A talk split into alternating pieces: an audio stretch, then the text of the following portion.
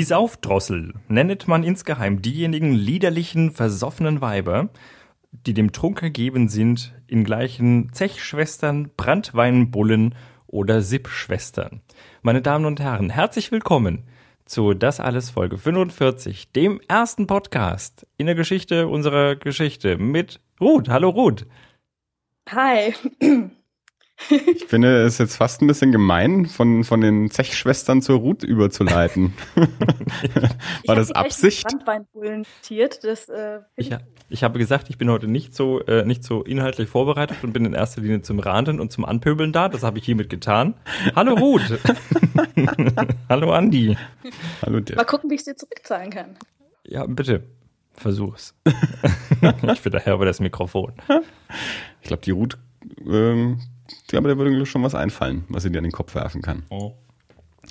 Wohl an. Ja, wir haben äh, die, die, die junge Dame ja schon häufiger mal erwähnt, ähm, weil sie auch eine fleißige Kommentatorin und äh, Feedbackgeberin und an sich äh, äh, Liebhaberin unserer kleinen äh, Fan der ersten Stunde bunten Schau hier ist.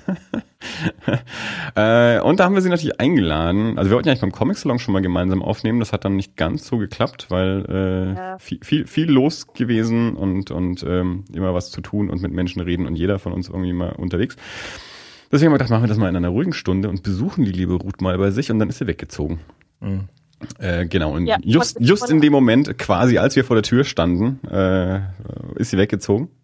Geschickt gemacht. Ja. Dann, dann, dann müssen wir sie halt über äh, moderne Medien äh, hier in unsere äh, Kemenate verfrachten. Kemenate?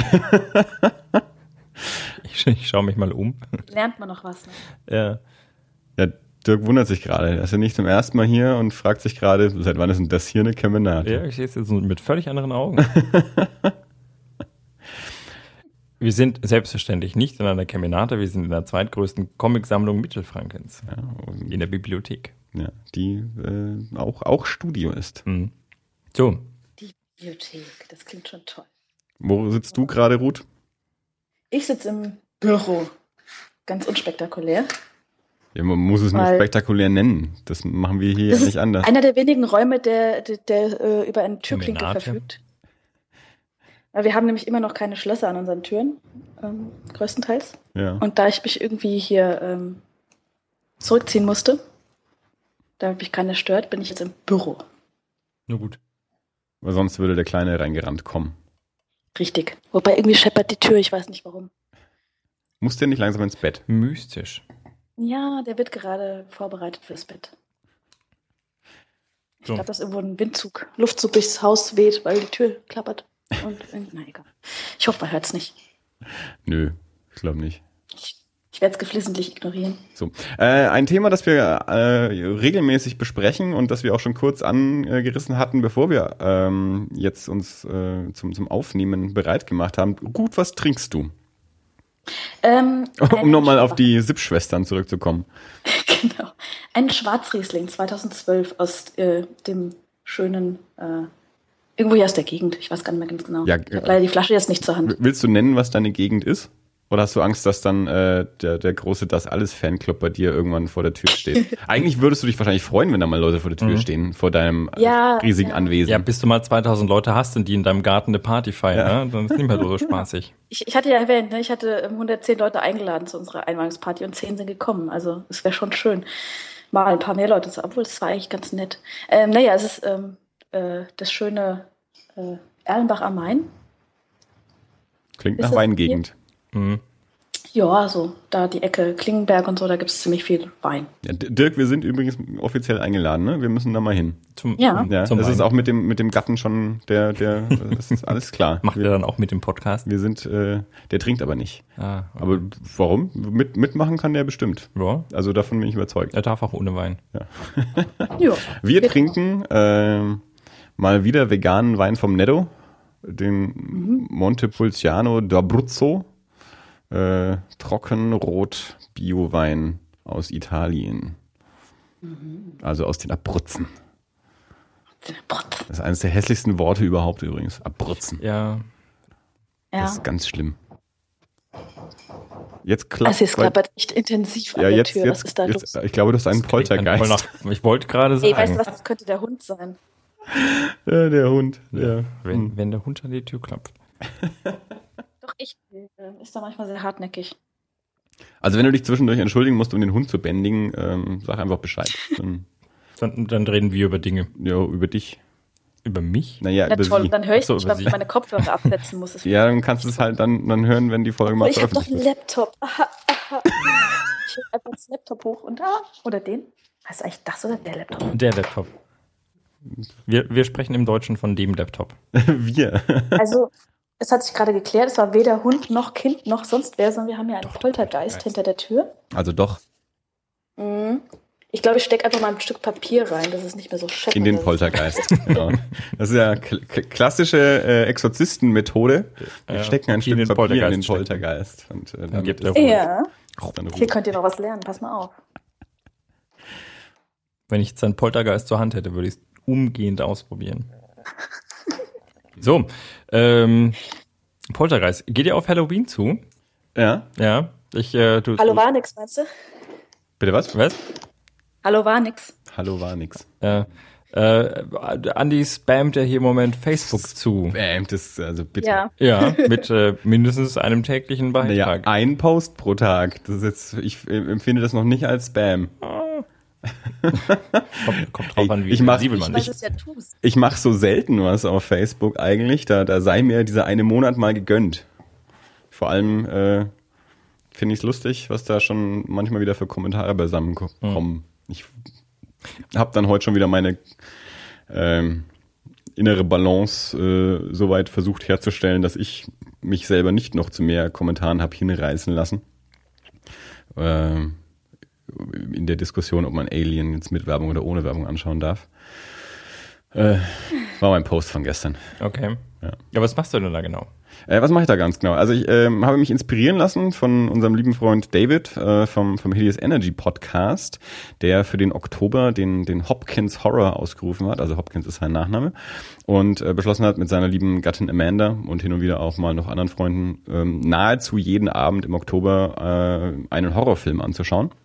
Und dann entsprechend äh, da eine, eine Kurzbesprechung dazu eben auch auf Facebook zu posten. Der hat auch Zeit, oder? Ähm, naja, sagen wir mal so. Im, das ist, äh, naja, ihr, ihr müsst immer bedenken, äh, im Gegensatz zu äh, Ruth äh, haben die kein Kind und im Gegensatz zu Dirk arbeitet der tagsüber und kann deswegen abends zu Hause bei seiner Freundin sein, die halt auch zu Hause ist. Ich weiß nicht, was die arbeitet. Das, das kann ich nicht sagen. Aber die haben halt Feierabend zusammen. Ja? Deswegen können die abends halt einen Film gucken. Gut, das machen wir eigentlich auch jeden Abend, also fast jeden Abend Film gucken. Siehst Aber du? irgendwie, ich hätte da nicht den Bock, dann das noch dann zu besprechen. Ich glaube, es liegt bei mir eher an Bock als an der Zeit. Muss ich echt Und deswegen nehmen wir nur alle zwei Wochen auf. jo, verständlich. Jedenfalls hat er das am, am 2. Oktober hat er das ausgerufen irgendwie und das, das fand ich eigentlich eine coole Sache und dachte, Mensch, sowas, sowas würde ich eigentlich auch gern machen. Und dann ist mir außerdem noch das, äh, hauptsächlich wollte ich das dumme Wert, Wortspiel des, des Preloveens machen. Ähm, also Kombination aus meinem Nachnamen und Halloween. Ah. Ja.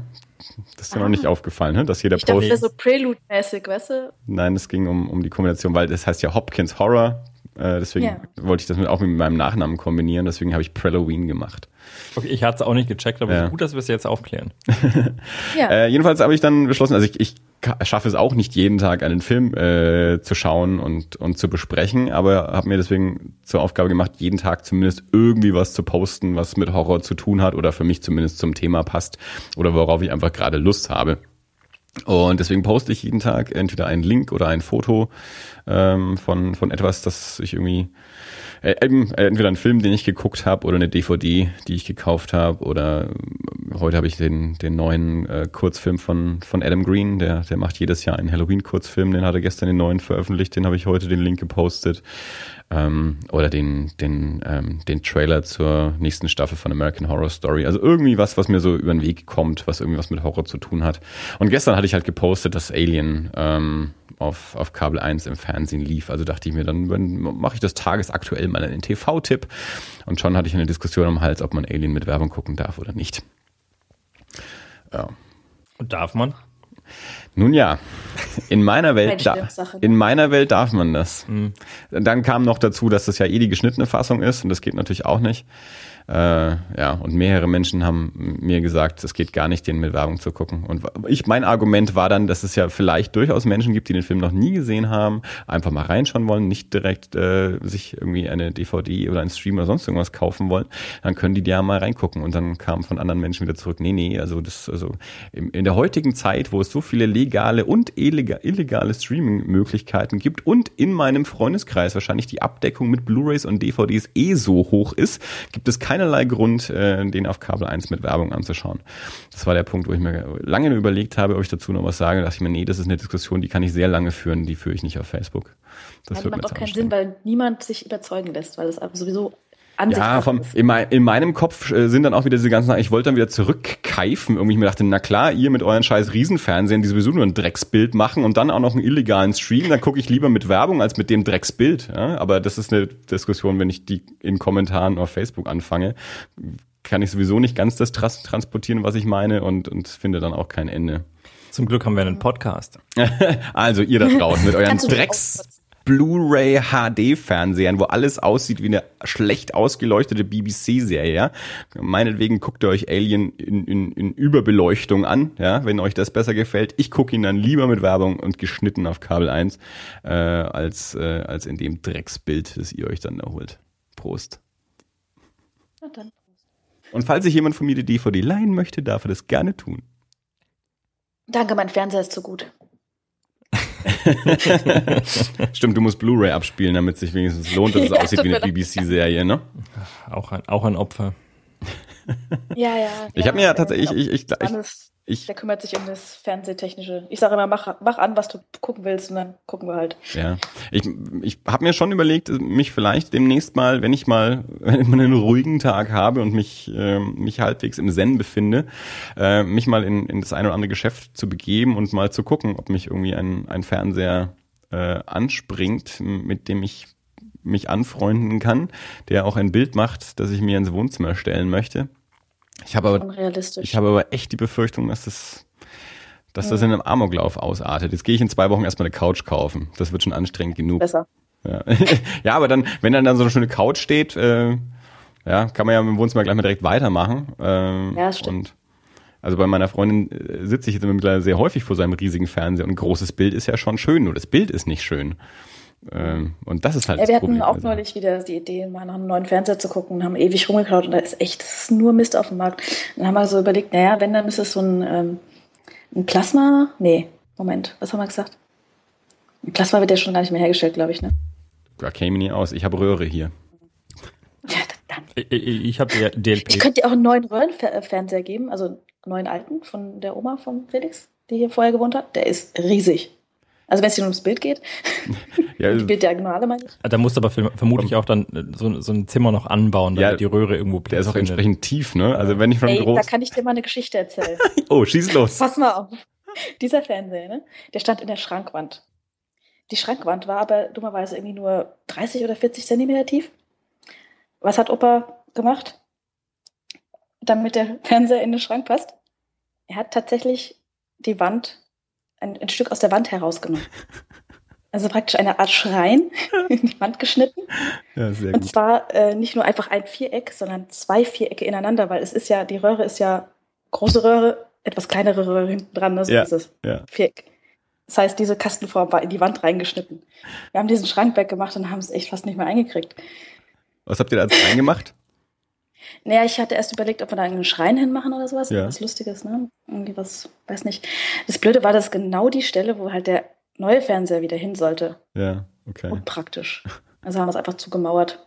Eine Freundin von mir hatte bis vor wenigen Jahren noch einen Rückprojektionsfernseher. Ich habe den leider nie gesehen. Ich habe mir nur erzählen lassen, wie alle geflucht haben, als sie den umziehen mussten. Also allein dieser Fernseher äh, muss schon das, das, Übel der Welt gewesen sein. Äh, hauptsächlich viel zu groß und viel zu schwer für alles. Ja. Nee, wenn ich schon, wenn ich mir schon einen großen Fernseher zulege, dann soll er auch nicht so tief sein, ja, dass ich, dass ich die, die Wand ins Studio durchbrechen muss. Ja, Aber ich, ich, ich extra ja, das, das Problem wird eh, den, äh, den überhaupt zu finden, mit dem ich zufrieden bin. Und, und das, die, diesen Fakt überhaupt auch im Laden festzustellen. Also Genau. Das ist ja gleich die nächste Schwierigkeit. Also da, dort dann auch sich von Fernseher zu stellen, äh, vielleicht auch noch mit einem Facharbeiter, der komplett anderer Meinung ist als ich, und dann das Bild auszuprobieren. Und da muss dann aber auch was laufen, äh, wo ich das Bild auch wirklich so erkennen kann, wie mir es gefällt. Nicht, dass ich ihn nach Hause bringe und leg dann einen Film an, stell fest, das stimmt ja doch nicht. Äh, das finde ich nämlich, also so ein Fernseher dann auch wieder mhm. zurücktragen, ist, äh, ist dann nämlich auch Kacke. Ja gut, also ich meine, das ist sicherlich kein Problem, wenn du mit deiner eigenen DVD dort ankommst. Na, du, ich habe mal versucht, allein schon mal damals im, im Saturn, als ich meine kleine Stereoanlage gekauft habe, ah. konnte ich mir schon nicht irgendeine CD mal dort holen und mal einlegen. Da waren die schon komisch. Und ich weiß auch nicht, ob die da überall äh, einen Player angeschlossen haben. Ich habe keine Ahnung, wie die das machen. Dass ich da mal einen Player einlegen kann. Hm. Ich weiß. Sollst du vielleicht nicht zu Saturn gehen oder so, sondern zu deinem Elektrofachhändler in der Nähe. Ja, da. Der hat dann halt eine Auswahl von zwei Fernsehern. Ne? Ja, an, an sich kenne ich ja sogar so einen Menschen, in Erlangen allerdings. Äh, aber ja, ich, mein Hauptproblem wird ja wahrscheinlich eh sein, dass keiner versteht, was ich meine. Also ich finde, das ist ja eh, ich habe ich hab neulich auch zum Kumpel gesagt, der hat sich jetzt einen neuen, noch viel größeren Fernseher gekauft als den, den er eh schon hatte. Und ähm, bei dem hatte ich auch schon immer das Problem. Und der hat jetzt letztes Mal schon alles rausgedreht, also alles irgendwie an Kontrast sonst irgendwie rausgedreht, äh, damit ich nicht mehr so maule, dass das Bild scheiße ist. Ähm, und da habe ich schon gesagt, ich, eigentlich möchte ich das mal machen. Ich möchte eigentlich mal wirklich mal einen Röhrenfernseher neben so einen neuen Fernseher stellen, dass da das Gleiche drauf läuft, nur damit ich mal zeigen kann, was ich überhaupt meine. Weil wenn ich immer sage, die, die ganzen Bewegungen stimmen überhaupt nicht, damit kann ja keiner was anfangen. Da kann sich ja keiner darunter vorstellen, was ich damit meine. Weil wenn Menschen vor so einem Bild sitzen und sagen, das Bild ist gut und ich sage, das Bild ist schlecht, ist es sehr schwer zu kommunizieren, wo der Unterschied liegt, was wir meinen. Ja. Oder hatte ich aber auch schon Kämpfe. Ich ähm, ich weiß nicht, ich, ich glaube, dass ich auch so ein bisschen so ein Augenmensch bin, trotz Brille. Ähm, und was, was mir ganz krass, ganz oft passiert ist, dass die Leute es nicht sehen, wenn das Bild verzogen ist. Ja. Also so Eierköpfe das, oder das verstehe gut, das ich auch. Das gibt ja jetzt nur noch ja, selten, ne? Ja. aber das, so vielen Leuten fällt es nicht auf. Ich denke mir so, hallo? Das gerade auch so mit oder so 16 total zu 9 übersteuerte Farben und ja. so kommst zur Mutter nach Hause, läuft halt irgendwas, sag ich, Mutter, das Bild stimmt überhaupt nicht. Oder was hat der Fernseher automatisch gemacht? Ja, ja, ist dir nicht aufgefallen, dass die alle dann, gequetscht dann sind? Dann stimmt's ja, so? ne, wenn der Fernseher es macht. Ja, ja, klar. ja, stell dir doch nicht so eine Technik hin, wenn du sie nicht bedienen kannst. Aber gut, hat ja heute auch nicht mehr so die Möglichkeiten. Also, also wenn du sagst, stell dir nicht so eine Technik hin, die du nicht bedienen kannst, äh, auf der Basis könnte ich ja jetzt nochmal ganz neue Fässer aufmachen. Gott, jetzt kommt's. ja, er ist ja heute nur zum Ranten und mhm. Anpöbeln da. Jetzt habe ich ihm mal so einen Ball hingeworfen. Oh ja. Ach, ich kann euch Geschichten erzählen. das hat die Ruth auch gerade gesagt. Das ist, schon, das ist so der Satz des Abends. Das ist gerade so ein bisschen so echt so Lagerfeuer-Anthologie. Ja, ja. Ah, da könnte ich euch eine Geschichte erzählen. Passt mal auf. Ja. Hau mal rein, wir haben Zeit. ja, nein, ich möchte nicht. Also, Aber erst, erst wenn bei der Ruth die Uhr bimmelt, äh, ist eine Stunde rum. Zum, so zu, zum einen möchte ich mich nicht. Äh, Sprich ruhig weiter. Ja, ich überlege, wie ich es formuliere. Äh, ja, aber es ist immer noch ein Podcast. Uns hören Menschen zu. Also das, das ist das Schweigen. Problem. Das ist das Problem. Wer, wer, du weißt ja nicht, wer das hört. Ja, wenn ich jetzt hier anfange, mich aufzuregen so, über Leute, ja, ja vielleicht erkennt sich der eine oder andere wieder. Ein, ein, Arbeitskollege von mir, der ist ja auch gerade dabei, einen, einen, neuen Podcast zu starten und sie haben auch jetzt noch mal so eine Pilotfolge aufgenommen und habe ich ihn gestern gefragt, wie es jetzt damit ist und er meinte er, also, naja, er hat sich doch überlegt, also sie, sie nehmen noch mal was Neues auf, bevor sie veröffentlichen, weil irgendwie sind da doch ein paar Sachen drin, die er eigentlich nicht in die Öffentlichkeit tun will. Man weiß ja nie so genau, wer das anhört. Ich sagte, ja, nee, das, das, das muss man sich schon überlegen, das ist klar. Also da muss man schon vorsichtig sein, was man erzählt. Ruth, über wen willst du herziehen? Ah, ich lasse mir noch ein bisschen Zeit, der Wein ist noch nicht alle. noch nicht alle, sehr gut. ja, ich habe dummerweise nur eine kleine Flasche gekauft, das dauert nicht mehr lange. Ach stimmt, ach, du hast ja, na klar, du hast ja neulich auch erzählt, nachdem dein Mann ja keinen trinkt, musst du ja immer, äh, musst du ja immer austrinken. Genau, deswegen habe ich mir heute mal eine kleine Flasche geholt, habe aber nicht dran gedacht, dass es heute Abend etwas äh, familiärer wird hier. Das nächste Mal immer, ja, immer zwei ja, kleine Flaschen. Das, ja. Ich mache das mittlerweile auch so mit, mit, mit, mit Saft oder wenn, also ich, meistens trinke ich ja Leistungswasser, aber wenn ich mir dann doch mal irgendwie oder Wodka. Saft, äh, Cola oder irgendwie sowas, Leistungswasser, ja, ähm, dann nehme ich mittlerweile halt echt immer so kleine, so 03er oder 05er Flaschen. Äh, die sind natürlich im Verhältnis irgendwie teurer, aber die Literflasche will ich halt dann häufig nicht austrinken. Und ja, das ist, es weg, also hat sich doch wieder gelohnt. Ne? Ich kipp nichts weg. das ist ja das Problem. Bei das mir wird dann schlecht und ich trinkst Nee, bei mir, bei mir verkommt ja nichts. Jürgen. Naja, wirken muss ich nicht gleich, aber äh, ich habe halt, ja, man, das ist ja auch, auch, auch sonst irgendwie teilweise bei, bei Lebensmitteln. Ich brauche halt nicht zwingend immer eine ganze Dose, großes, große Dose Mais. Es tut halt auch mal eine kleine. Die ist natürlich dann irgendwie teurer im Verhältnis. Aber Mai. Ja gut, aber du willst auch nicht fünf Tage Mais essen, ne? Nee. Nicht zwingend. Und meistens ist es ja auch nicht nur Mais. Also das Problem habe ich ja, wenn ich mehrere Sachen zusammenwerfe. Ja? Und dann mhm. brauche ich halt vielleicht nicht. Mais war jetzt auch nur so ein dummes Beispiel. Ja? Ja, ja, ich verstehe schon, was du meinst. das Weinproblem halt. Ja, gut, ich finde Wein, der, der kann ja noch eine Weile stehen. Also den, ja, also weißer also, schon, roter eher nicht, also, ich. Also die, die Flasche, die wir jetzt vorhin.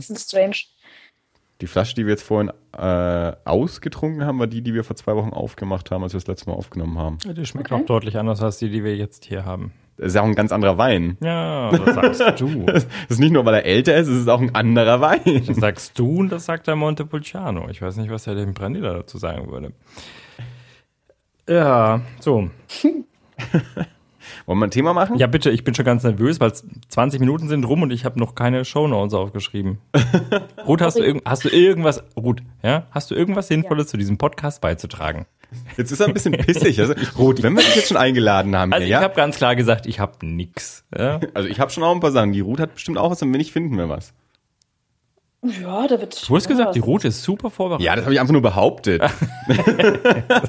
Aber wir können die Route einfach auch mal ein bisschen ausfragen, weil hm. ich meine, wenn wir ich bin von Natur aus super vorbereitet. Frag doch einfach irgendwas. Äh, ja. Und dann, wenn wir schon Gäste da haben, äh, müssen wir dich vielleicht auch wirklich mal ein bisschen vorstellen über über. Äh, du bist unser Fan hinaus. ähm, was war das jetzt für ein Lachen? Ja, so, so eine halt. Die, die, die Ruth ist ja hauptsächlich äh, eine, eine begnadete Künstlerin. Oh ja. Mit einem eigenen, mit einem eigenen äh, Shop. Ja, wir müssen mal deinen Shop ein bisschen äh, pluggen hier. Auf jeden Fall. Ja, ein bisschen featuren. Mach das mal. Ich nenne ihn den Root Shop. Ja, denn die, die Ruth, du, du hast ja sowas studiert, ne? So, so Zeug, ja. Rotologie. Ja. Nenn das nochmal, wie das heißt, was du. Kommunikationsdesign heißt das. In Watzburg, ne? In Watzburg. Mit deiner lieben Freundin Eva zusammen. Da, da kennen wir uns ja her. Also über die genau. Eva äh, haben wir uns ja damals kennengelernt, auf Evas Geburtstag, wo wir uns ja neulich wieder getroffen haben. Wir sehen uns ja eigentlich nur auf Evas Geburtstag. Okay, also genau. Ruth, das Einzige, was ich bis jetzt von dir gesehen habe oder weiß, ist, es, gibt, es ist ein Bild mit einer Taube. Ich glaube, es sind Tauben. Ist es, ist es eine ja, Taube?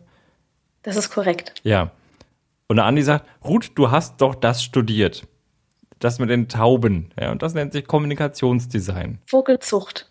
Vogelzucht. nee, äh, ich bin Grafikdesignerin und Illustratorin. Okay, na, das macht, das macht mehr also Sinn. Also Kommunikationsdesign nennt sich der äh, Studiengang, aber okay. es ist eigentlich Grafikkram mit, kannst auch Film machen oder. Und da lernt man malen. Hast du da malen gelernt oder hattest du das vorher schon gekonnt? Das liegt mir im Blut. Das habe ich von meinem Papa. Okay, also hast du es dort nicht gelernt. Was hast du denn dann sonst? Nee, ich habe es verfeinert. also ich habe durchaus etwas gelernt, ja. aber äh, ich habe schon Grundvoraussetzungen mitgebracht. Ich glaube, man wird da auch sonst nicht genommen, wenn man nicht schon ein bisschen was kann. Muss man da eine Mappe mitbringen? So? Echt? Okay. Nee, man muss nicht zeichnen können. Du musst einfach kreativ sein. Aber du musst eine Mappe abgeben. Ja, ja, du musst eine Mappe abgeben also mein, ich, ich halte mich ja schon auch für keinen unkreativen Menschen. Ich sitze jetzt beispielsweise mit dem Andi schon seit zweieinhalb Jahren hier und mache diesen Podcast. Ähm, ja. Ich täte mich allerdings schwer, und das wäre jetzt wirklich die Frage gewesen, wenn ich jetzt sage, ich möchte, also ich finde das total gut, ja. Ich habe dein Bild gesehen, ich, ich finde die Tauben super und ich finde ich finde so viel super, was ich sehe, gezeichnetes, aber ich kann nur Tigerenten malen und das auch nur mäßig gut. Und äh, wenn ich jetzt sage, ich möchte das wirklich lernen, was müsste ich dann tun? Ich kann es nicht studieren, weil ich müsste eine Mappe abgeben. Ich kann, also meine Kreativ, obwohl ich kreativ, kreativ bin, ich könnte meine Kreativität jetzt schlecht in eine Mappe packen. Ich glaube, für sowas gibt es dann VHS-Kurse. Ja, außer ich packe, äh, vielen Dank. Nein, das war, das war nicht, das war nicht, das war, das war ganz ernst gemeint. Das, also ich habe, auch ich selbst habe mir schon häufiger mal so, so Kurse angeschaut im Vorlesungsverzeichnis, gerade für, für Zeichnen und so. Also, ja? Du hast die Kurse. Naja, also was, du weißt schon, was da angeboten wird. Was gibt es denn da du so? Bist, du bist ja weit gegangen. Ja. Kurse im Vorlesungsverzeichnis angeschaut. Ne? So habe ich das an der Uni auch gemacht. Das ist, gilt das auch schon als Referenz? Guck, ist, ne? Deswegen habe ich ja keinen Abschluss. Kann ich, kann ich das auch, könnte ich das in meine Mappe als Referenz packen? Und was hast du studiert, das Vorlesungsverzeichnis? Von der VHS. ja, hey. Ne? Du weißt es noch nicht mal, wo du mal hin musst, um Zeichnen zu lernen. Nö. Da muss man eine Mappe Rot abgeben. kann der Dirk noch woanders hingehen als an die VHS. Ich kann es leider nicht sagen, keine Ahnung. Also die Ja, Ruth man- ist halt begnadet. Weil, Man muss es im Blut haben. Ja. Ja, das ist so ja, eine- nicht das ist unbedingt. Ich meine, du kannst natürlich VHS-Kurs belegen und gucken, ob dich da. Ich meine, du kriegst da schon T- Tipps. Ähm, wie man Tauben bestimmt. malt. Ich habe es ja noch nicht gemacht, sowas, einen Kurs, aber du kriegst natürlich ähm, Techniken auch gezeigt und sowas, ne? Also Stift, ich denke, vielleicht hilft es schon. Du siehst anderen zu, wie sie was machen und denk, das bringt dich auch ein bisschen weiter, ne? Das, das würde ich so nicht sagen, weil ich habe schon oft Leuten dabei zugeschaut, wie sie zeichnen und ich finde es total gut. Ich bin jedes Mal, ich bin jedes Mal bass erstaunt, wie, wie man sowas aus dem, aus dem Kopf einfach hinmalen kann. Also nehm, nehmen wir ein Beispiel. Ich habe als, als Glenn Dillon mir das, äh, das, das Nause signiert hat, ich, ich krass. Gut. Äh, Das, ich habe auch gesehen, er hat die Zeichnung 100.000 Mal Ja, ja. gemacht. Ja, also Und, das, und der, der Unterschied auch die äh, ist auch, der saß auch da nicht und hat das erste Mal gezeichnet. Also das ist ja wie bei allen Sachen, wenn man es erstmal lang genug macht, wird man auch besser. Äh, also ich, ich, äh, mein, mein, ich wollte als Kind auch immer gern zeichnen können. Ich bin nur in der Richtung auch überhaupt kein geduldiger Mensch, deswegen habe ich immer mehr Papier kaputt gemacht, als dass ich was gelernt hätte. Hab dann irgendwann später mal mich tatsächlich mal mit einem Buch hingesetzt. Also ähm, Andrew Loomis, ähm, ich glaube, figürliches Zeichnen heißt, glaube ich, die deutsche Ausgabe. Das war so einer der ganz großen aus der Werbeillustration, ich glaube so 40er, 50er Jahre, der so als ein, als ein großes Vorbild für, für viele Illustratoren und Zeichner gilt, besonders eben, wenn es um, um realistisches, figürliches Zeichnen geht. Und daraufhin habe ich mir mal dieses eine Buch besorgt und habe ich habe das auch nicht komplett durchgearbeitet, habe mal ein bisschen angefangen und und äh, wenn man sich da halt allein schon mit so einem Buch mal so gewisse Grundregeln aneignet und die dann auch übt, dann lernt man dabei Mhm. auch was. Also dann auch, auch Proportionen und solche Geschichten, wenn man sich damit beschäftigt hat, wie eben so ein Körper aufgebaut ist, in wie viele Teile man den zerlegen kann und wie groß dann so ein Kopf im Verhältnis zum Körper ist und wie lang Arme sein müssen oder sonst irgendwas. Ähm, und dann muss man es halt ganz, ganz, ganz viel üben, dann, dann lernt man schon auch. Also ich finde, man lernt sicherlich besser, wenn man einen anständigen Lehrer hat. Aber an sich, glaube ich, wie bei allem, liegt es einfach nur daran, dass man sich halt hinhocken muss und nichts anderes mehr machen darf. Man erreicht halt nicht dreimal einen Stift in die Hand nehmen, da muss man halt dreimal am Tag einen Stift in die Hand nehmen und das halt für Jahre. Also der eine öfter, der andere weniger, also manche haben es halt äh, ein bisschen mehr schon von vornherein drauf, aber ja, das ist mit dem Instrument nicht anders. Das nimmst du auch nicht in die Hand und Eben. kannst es spielen. Man muss es halt üben und das mit Zeichnen ganz genauso. Also ich habe auch Deswegen kann ich nämlich kein Instrument spielen, weil ich nämlich mal keinen Bock habe zu üben. ja. Weil Zeichnen ging halt von sich aus. Das konnte ich einfach. siehst du, es geht also doch. Für manche, Ja, habe das ich gesagt, das ja. macht's leichter. Ich kenn Weißt du, auch Leute, das die macht Instrumente in die Hand nehmen leichter können Und dann machst du es automatisch und dann ist es kein Problem. Aber jetzt so ein Gut, gut ist der Instrument, Mozart das des macht wahnsinnig. Zeichenstifts. Ja, dir ist halt vielleicht äh, Computer und Technik leicht gefallen, was mir Genau. nicht leicht fallen würde. Also deswegen, ich müsste mich halt hinsetzen und das lernen und, und es würde mich mehr nerven. Und dir ist das halt vielleicht äh, leichter zugekommen als, als was anderes. Das nervt Ich mich bin mit der auch. Gitarre ganz gut klargekommen. ich, ja, Ja, Ja. sagt jeder seine Talente. ja. Also solange wir es uns nicht wie in der Matrix ins Gehirn laden können, Das wäre w- cool. wird's wohl echtes Lernen sein müssen. Ich will auch gern Klavier spielen können. Ich will es aber nicht lernen. Oh ja, Klavier spielen. mm, Das ist wäre gar nicht so toll. schwer. Kennst du der wilde Schlag meines Herzens, den Film? Das ist der mit der Hannah Herzsprung, ne? Äh, nee, der wilde Schlag meines Herzens mit Romain Dury. Ach, doch, ja, der, ach so. Äh, ich glaube, ich habe den angeschaut. Einer meiner Lieblingsfilme. Der ist so genial und der, das ist auch, der spielt ja auch Klavier in dem Film. Ja. Das hat mich so beeindruckt. Hm. Da hatte ich so richtig Bock zu spielen, aber ich habe es einfach, ich habe kein Talent für Musik. Das ist ganz grauenhaft. Ich glaube das ja immer Hat nicht. doch jeder was, was er will und nicht kann. ja, also, Weil ich kein, keine Zeit habe zum Üben oder meine Zeit halt anders einteile mit anderen Sachen. ja, Also, eben. Alles schaffen wir halt leider nicht. Jetzt wird jetzt philosophisch auch noch hier. Na, das ist halt, wenn wir alle nicht arbeiten müssten, dann äh, wäre es Ja. viel leichter. Ja. Oh, dann würde ich auch den ganzen Tag nur rumsitzen und lesen und zeichnen und DS spielen, weil das sind halt die Hauptsachen. Ja gut, aber auch da äh, kämst du halt dann zu mehr. Also ich würde dann auch mal schaffen, all die Filme anzugucken, die ich auf der Liste habe äh, und die ja immer mehr werden. Ja. Apropos arbeiten, was machst du denn dann so? Du, du arbeitest ja auch was, ne? Irgendwie so frei ja, ich wahrscheinlich. freiberufliche Illustratorin und Grafikerin. Und für, für, für wen, was, wie arbeitest du da so? Ich habe da neulich bei Eva nur so, so nebenbei ein bisschen was mitbekommen. Dass du irgendwie für Zeitungen Also- oder sowas machst. Ja, fest äh, mache ich gerade äh, monatlich so eine was ganz Tolles. Ist halt, wie meine Chefin immer sagt, äh, eine Cash Cow. Ähm, ich mache so ein Gemeindeblatt für einen Stadtteil von Würzburg. Mhm. Das heißt, so dieses, dieses Heftchen, das da einmal monatlich kostenfrei ins Haus kommt, ganz easy peasy ein Wochenende hinsetzen und dieses Heft zusammenkloppen. Layout. Genau, so Layout-Kram. Und äh, gestaltest du dann auch noch was da, da, da drin oder machst du wirklich nur Layout? Oder machst du auch noch ein Cover? Äh, manchmal mache ich mal die eine oder andere Anzeige, aber das ist jetzt nichts äh, nix, äh, Anspruchsvolles. Es ist wirklich nur die Texte reinladen, gucken, dass es passt, die Bilder irgendwie reinhauen und dann ab dafür. Total niveaulos. aber es, es, ist halt easy und ähm, es bringt, bringt Geld. ein bisschen Grundeinkommen. Und dann ähm, habe ich neulich einen tollen Illustrationsauftrag noch gehabt. Der ist leider vorbei. Und für meine ehemalige Chefin mache ich halt auch ab und zu noch ein paar Geschichten. Da weiß auch lange Flaute, jetzt werde ich langsam nervös, aber es kommt schon wieder irgendwas. Muss halt gucken, ne? Ja, dein Typ geht ja arbeiten. Tja. Die arme Sau fährt jeden Tag nach Würzburg. Ja, ne? Solange er immer noch zurückkommt. Ja. So, ähm, als wir, als wir mal angefangen haben, Gäste einzuladen, und das ist insofern, das ist ein ganz guter, ein ganz guter Zufall gewesen, dass du jetzt äh, den, den wilden Schlag deines Herzens äh, mit, mit ins Boot geworfen hast. Wir haben früher unsere Gäste eigentlich immer mal gefragt, was, bring mal was mit, was magst du so, was begeistert dich? Hast du irgendwelche Empfehlungen? Also irgendwelche Comics, äh, Filme, Platten, was gibt's noch so, was einen begeistern kann? Kuchenrezepte? Irgendwas, was du unbedingt loswerden willst. Ich habe das perfekte Brownie-Rezept gefunden auf, äh, auf chefkoch.de.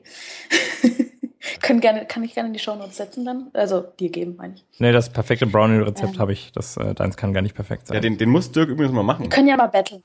Ja, ja also du Dirk hat ja das Brownie Rezept für den, äh, für den Hot Chocolate Brownie aus dem Wheelers. Den muss er mal machen. Hast du den schon mal selber gemacht? Ähm, das Rezept? Äh, ich habe das Rezept noch nicht runterkalkuliert, weil das ist auf ein, äh, auf ein GN-Blech berechnet. Und, ähm, also du hast es selber noch nicht gebacken? Nein, ich habe es noch nicht gebacken. Na, dann mach das mal. Nicht, ja. dass der dann nicht so doll ist.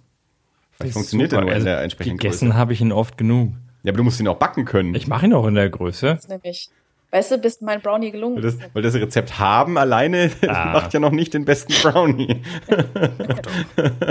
ich kann kochen wie Bocuse, ich habe ein Buch von ihm. Ja. Naja. Aber wohl. So, Ruth. Ruth, äh, Dirk, was hast du was, was empfiehlst? ja. Ich kann jetzt mal so was reinwerfen, aber ich glaube, so im Laufe des äh, Gesprächs wird da noch mehr kommen, weil das äh, jetzt im Moment also Lieblingscomic ist es schwer. Also ich lese ja viel, aber nicht alles. Aber ähm, was mir jetzt auf, auf spontan einfällt, ist ähm, I Kill Giants. Das Dumme bei mir ist, ich kann den Namen nicht merken. Das heißt, ich habe keine Ahnung, wie der Zeichner heißt, der Autor heißt. Ich bin mir sicher, wir können Andi fragen. äh, also der Und der wird dir sagen können, wie der Hund von der Nichte der Tochter des Freundes, besten Freundes des Zeichners heißt. Ich glaube. Ich habe es euch schon mal in irgendeiner in der E-Mail. Ja, genau, das ist auch so, so einer, den ich ja, da haben wir, ich glaube, wir haben schon zwei, drei Mal darüber geschrieben, irgendwie, den ich auch immer noch nicht gelesen habe. Ähm, ich glaube, Joe Casey. Ich google es gerade. ähm, oder, der, oder der andere von ähm, Joe Kelly und Joe Jim Kelly. Ken. Ja. Genau. Das ist echt ein sehr toller Comic. Mir sehr gut gefallen. Ja, den, den habe ich auch noch so auf der Liste. Schon lange mal. Kannst du noch kurz sagen, worum es geht? Ähm, es geht um äh, ein junges Mädchen, deren, ah, das wäre, also er spoilert ja, ne? ja. Also das ähm, hatte sehr rege Fantasie und ähm, oh, es ist lange her, dass ich ihn gelesen habe, aber es, es geht im Grunde darum, der hat ziemlich viele Probleme in der Schule und auch, hat auch keine wirklichen Freunde und ist total frustriert. Und am Ende kommt raus, dass es, weil ihre Mutter Krebs hat und im Sterben liegt und ist alles ziemlich dramatisch, aber auch sehr also es ist einfach sehr emotional, sehr schön. Äh, ich bin nicht so gut im Zusammenfassen. ja nach. Deswegen schreibst du auch keine Rezensionen zu Filmen auf Facebook. Richtig. ja, meine Mutter hat immer schon gesagt, jetzt komm mal zum Punkt, Mädchen, wenn ich irgendwas erzählt habe, über irgendeinen Film, den ich geguckt habe. Ähm ja, aber deswegen machen wir ja einen Podcast. Da muss man sich ja. nicht äh, zurückhalten. Da kann man einfach alles raus erzählen. Da muss man nicht zum Punkt kommen. Weil keiner einen stören kann, ne? ja, und ich meine, das von, von Mutti äh, sind wir schon länger ausgezogen. Die, die, die sagt nicht mehr, komm mal zum Punkt. Und äh, Dirk lässt mich halt immer einfach reden. Der sagt auch nicht, komm mal zum Punkt. Der gibt halt auf.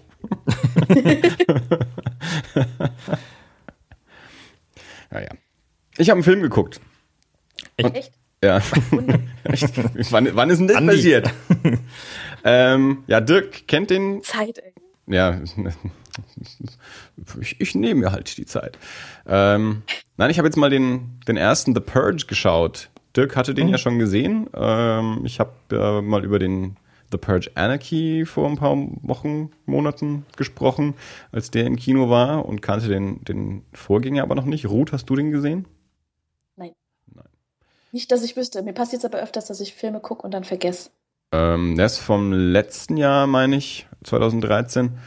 Ähm, ich sage nochmal kurz die Prämisse. Amerika, ein Stück in der Zukunft, ähm, hat äh, sämtliches Verbrechen ähm, dadurch abgeschafft, dass sie eine Nacht im Jahr, so für zwölf Stunden, äh, sämtliches Verbrechen legalisieren, inklusive Mord. Das heißt, zwölf Stunden lang kann jeder machen, was er will. Und danach, äh, die restliche Zeit des Jahres, sind alle friedlich miteinander. Äh, so können dann alle ihre Aggressionen rauslassen und, und ansonsten geht's allen gut. Und äh, Ethan Hawke und äh, Lena Headey äh, spielen ein Ehepaar mit zwei Kindern. Er verkauft so Sicherheitsinstallationen ähm, für, für Häuser, also dass man sich so abschotten kann, dass man dann äh, die Purge-Nacht sicher in seinem Häuschen verbringen kann, ohne dass Leute reinkommen. Ähm, und dadurch sind die sehr wohlhabend und haben natürlich entsprechend auch so entsprechende Sicherheitsvorkehrungen. Ähm, dann beginnt die Purge und der Sohn lässt dann aber einen, ähm, einen Schwarzen äh, ins Haus, der von so einer von so einem Mob weißer Jugendlicher verfolgt wird und die wollen dann auch in das Haus und ja, so entwickelt sich das alles. Und die müssen halt dann so gewissermaßen irgendwie diese Nacht überstehen, bis die Purge wieder endet und dann wieder alles gut ist. Ähm, Dirk fand den nicht so dolle, wenn ich mich recht entsinne. War so, naja. Ja, aber ähm, das mag an meinem, also das, ich stehe halt nicht so auf den ja. Genre. Als, äh, als er im Kino war, war Bianca im Kino, die fand den auch nicht so dolle. Mir hat er ja echt Spaß gemacht. Also mir hat er erstaunlich mehr Spaß gemacht als der zweite. Ich hatte ja eigentlich so vom Trailer erwartet, dass ich, dass der zweite äh, unterhaltsamer ist, weil der auch nicht nur in dem Haus spielt, sondern mehr, mehr draußen ist und so. Und dann fand ich den zweiten ja fast schon ein bisschen lästig in seiner ähm, ja, schon, schon Penetranz, was so äh, amerikanische Sozialkritik angeht, die, die äh, 1% gegen die 99% und so. Das fand ich einfach ein bisschen ja, zu plakativ. Äh, das spart sich der erste zum Glück, der hat es zwar ein bisschen, aber überhaupt nicht so plakativ und ist halt wirklich mehr so ein Home Invasion-Ding. Und ich fand ihn echt einen, einen spannenden Thriller. Der, der mich sehr gut unterhalten hat. Also ich hatte jetzt natürlich auch entsprechend niedrige Erwartungen, äh, wurde aber ähm, quasi überrascht mit äh, sehr guter Unterhaltung für die, keine Ahnung, 90 Minuten oder was er hat, 82. Ähm, also den kriegt man auch günstig. Ich glaube, ich habe den in der 4 für 3 gekauft im Müller oder so. Ich finde, den kann man gut gucken. Aber ich anscheinend, also ich habe bisher noch nicht viele Menschen gefunden, die, die das auch gesagt haben. Die meisten, die ihn gesehen haben, fanden den eher doof. Boah. Ich würde nicht so weit gehen, dass ich ihn doof fand. Das ist halt, wie gesagt, ähm, keine, keine Liebe, keine kleinen Hunde. Ja, ist nicht ja. so ganz dein Genre. Nicht so mein Ding. Keine Liebe, keine Hunde. Ja, das, ist so ein, das ist so ein Running Gag, äh, als, als ich Dirk damals in, äh, in Haus der Tausend Leichen geschleppt habe. Äh, ja, so ein guter Film. Ist einer, Wollte ich dir auch mal sagen. Einer meiner absoluten Lieblingsfilme. Äh, ich mag ja eh die Musik. ja. Jedenfalls mitten im Film meinte Dirk irgendwann zu mir, Andi, das nächste Mal gucken wir aber wieder was mit Liebe und kleinen Hunden. Und ganz kurz drauf erschien da äh, auf der Leinwand so ein, ein Familienfoto mit ganz viel Liebe und einem Hund. Und dann habe ich gesagt, hier, hast du doch liebe und kleine Hunde, was regst du dich überhaupt auf? Ja, ich habe, wir sollten einfach doch mal Susi und Strolch anschauen. Ja. da bist du sofort wieder Super, dabei. Total gut. Ja, gut. Aristocats ist besser. Uh, jetzt, jetzt, ja, gut, jetzt. Ich bin auch eher ein Katzenmensch. hm. Ich glaube, ich habe Susi und Stolz zuerst gesehen und dann. Äh dann warst du weg, dann ging nichts mehr danach. Ne? Ja, das ist halt, das, das, das belegt so, so einen Platz in deinem Herzen. Deswegen ist es bei mir immer Robin Hood. Oh, der ist super toll. Welcher? Ne, der Disney äh, mit dem Fuchs. Der Disney Ach so. mit dem Fuchs. Ja, ja, ja. Also ich, ich bin jetzt einfach bei, bei. Disney-Trickfilmen geblieben. Ja. Deswegen meinte Okay. ich einfach nur Robin Hood. Wenn Klassiker. wir schon mal bei Disney-Trickfilmen sind, kennt ihr das Königreich für ein Lama? Ja, Natürlich. Im Kino gesehen damals, Ah. aber habe ich auch. Habe ich eine Milliarde Mal gesehen, glaube ich. Der ist so genial. Also wenn ich mit meinen Freunden unterwegs bin, wir haben zusammen Abi gemacht, dann ähm, abends ähm, geht es das öfter mal so, oh, wollen wir nicht noch einen Film gucken? Dann gucken wir entweder Grease oder das Lama. Ich habe das Lama seitdem nicht mehr geguckt. Wenn ich die, wenn ich, Wenn wir es uns richtig hart geben wollen, gucken wir Grease 2. Aber das geht eigentlich nicht unter zwei Promille. den habe ich auch noch nicht gesehen, aber da ist Michelle Pfeiffer dabei, ne? Ah, ja. Ah, das ist, äh, also ich sag dir, nicht unter zwei Promille. Wenn ich meine Lama-Schürze nicht schon vor Jahren verschenkt hätte, würde ich sie dir schenken. Oh. Aber als wir, wir haben ja damals im Kino gearbeitet und da gab es irgendwie so promomäßig, gab es so Kochschürzen. Echt? Ja. Und ich hatte so eine Schürze vom Ist er Lama. noch da? Ähm, ich, Ich kann mich gar nicht erinnern. bin ich nicht vor dir gegangen? Bist du vor mir gegangen? Ich habe keine Ahnung. Ich weiß nicht genau. Das war so ein bisschen so ein fließender Übergang. Also irgendwie alle gegangen zu der Zeit. So. Mhm. Also ich bin, Ja, alle kollektiv das Kino verlassen. naja, so, so, so nach und nach. Für manche war halt dann einfach irgendwie, irgendwie, Das Problem mit der Chefetage zu groß. ich wollte gerade sagen, Schule oder Studium fertig, dass die halt dann Ach, aufgehört haben zu arbeiten. Im aber Arsch. Sei doch mal ehrlich jetzt. Ja, der Karl ist ein Arsch. Also bei, bei, bei mir, bei mir war es explizit äh, Sch- Schwierigkeiten mit der mit der äh, Philosophie des Hauses. Mit dem Depp, sag's halt. So, bei, bei, bei mir auch. Ich habe halt einen Job nicht ge- gekriegt, der mir eigentlich zugesagt war. Und dann musste ich hintenrum erfahren, dass ich den nächste Woche gar nicht antrete. Ohne es zu wissen. Also ich wäre ich wär ganz dumm eigentlich an dem Tag aufgetaucht, um, um einen neuen Job zu machen, den ich dann gar nicht hätte machen sollen. Und das fand ich ein bisschen komisch. Deswegen habe ich dann vorher gekündigt.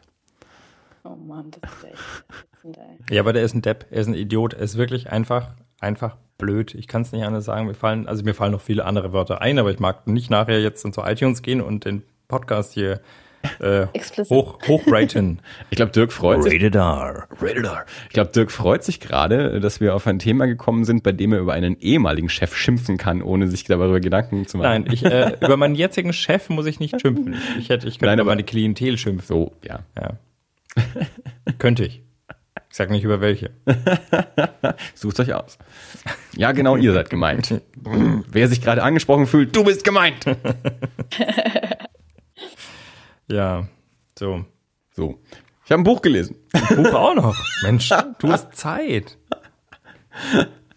Äh, naja, so äh, zwischenzeitlich, wenn ich zum Beispiel mit dem Zug nach Erlangen fahre oder mal in der Mittagspause äh, oder doch nochmal zwei Kapitel vorm Schlafen gehen, lese ich halt auch mal ein Buch. Ich habe neulich eins durchgekaut in fünf Stunden. Erzähl, was hast du gelesen? Okay.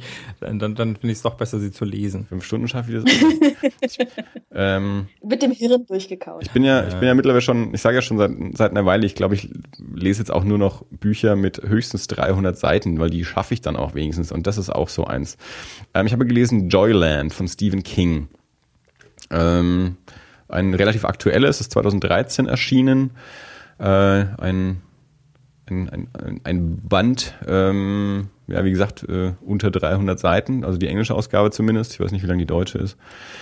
Ähm, ist ein bisschen ein ähm, Coming-of-Age-Roman, also der schlägt mehr so in die, in die Kerbe Stand By Me, denn irgendwie Ace oder so ist jetzt nicht so sehr Horror, äh, ist mehr ein, ein ja, äh, spielt in den 70er Jahren, ein, ein, ein Junge, ähm, der zwischen den, also bevor er, bevor er auf die Uni geht, in einem, äh, in so einem Jahrmarkt äh, arbeitet in den Ferien frisch von seiner Freundin verlassen und halt dort verschiedene Leute in diesem Jahrmarkt kennenlernt und in dem Haus, wo er dann dort wohnt. Und dann gibt's halt ähm, auch so eine Legende, dass in einem dieser Fahrgeschäfte, beziehungsweise es gibt die, also es ist eine, eine echte Geschichte, dass in einem dieser Fahrgeschäfte ein, ähm, ein junges Mädchen umgebracht wurde. Und, und dann, das, dieses Mädchen soll da halt spuken äh, in, in diesem Fahrgeschäft. Und ähm, das, das, ist, das ist aber auch schon so ein bisschen der, das, das Einzige, was so an, an Übernatürlichem äh, in diesem Buch drin ist, dass es dort spuken soll und, und äh, dass es zwei, drei Menschen gibt, die halt auch sagen, also sie haben, sie haben dieses Mädchen schon gesehen oder den Geist dieses Mädchens dort gesehen. Also es passieren doch nicht mal wilde Sachen in diesem Park, die ist da einfach nur und der ein oder andere sieht die vielleicht. Ähm, ja, und dieser Junge ähm, macht sich so ein bisschen zur Aufgabe, er will, er will auch diesen Geist sehen, weil er ist ein bisschen neidisch, dass sein Kumpel diesen Geist gesehen hat und er will das unbedingt auch. Deswegen bleibt er auch länger in diesem Park und, und über die normale Zeit hinaus. Ähm, und ja, stolpert fast ein bisschen da so rein, ähm, dass er dann auch diesen, diesen Mordfall aufklären will. Also dieses Mädchen, das dort umgebracht wurde, dass er so Indizien sammelt, um, um da auf die Spur zu kommen. Ähm, wer, wer denn dieser Mörder war, weil der eben nicht gefasst wurde. Also das ist so ein bisschen so dieser ähm, dieser Krimi-Aspekt, den der, den der Roman hat. Aber es geht eben auch ganz, ganz viel darum, wie er, er halt so diesen, diesen Sommer nach der Schule verbringt, eben ähm, neue Menschen kennenlernt, mit denen er dort arbeitet, also dass er so Freunde fürs Leben dort auch findet. Also es, er erzählt es auch so ähm, äh, aus, aus, aus einem gewissen Alter heraus. Also zwischendurch meldet er sich auch als Erzähler zu Wort und sagt, damals war das so und so und jetzt ist es so und so. Also er ist ein, ein älterer Mann zu dem Zeitpunkt schon, wo er das erzählt. Ähm, und ähm, sagt dann eben auch, dass er eben mit, äh, lernt er halt einen, einen Typen und ein Mädel kennen, die, die äh, in, in diesem Jahr oder in diesem Sommer, in dem sie dort arbeiten, auch zu einem Pärchen werden und dann auch tatsächlich später heiraten und so. Und davon erzählt er eben auch so in der, in der Rückschau dann. Ähm, und also ja, geht es eben um diesen, diesen Sommer, wo er diese Abenteuer erlebt, diese Leute kennenlernt. Ähm, und dann hat es eben auch noch so diesen, diesen Krimi-Aspekt, der aber eigentlich relativ spät in dem, in dem Buch dann erst so richtig zu tragen kommt. Also anfangs ist es sehr viel, so dieses, äh, wie eben erzählt, von, von seinem, von seinem gebrochenen Herzen und der Schule und dem, dem Arbeiten dort in diesem Vergnügungspark und was ihm da halt so passiert. Ähm, mir hat er sehr gut gefallen. Also ich, ich mag ja so, so auch so Jugend-Coming-of-Age-Dinger. Also, äh, Stephen King habe ich noch nicht viel gelesen, haben wir auch in irgendeiner Folge schon mal drüber gesprochen. Ich habe die meisten der alten Bachmann-Bücher gelesen, also die er unter Pseudonym geschrieben hat. Und dann eigentlich erst jetzt vor zwei oder drei Jahren mich mal dafür interessiert, überhaupt wirklich Stephen King zu lesen. Meine Mutter hat relativ viel gelesen, früher schon.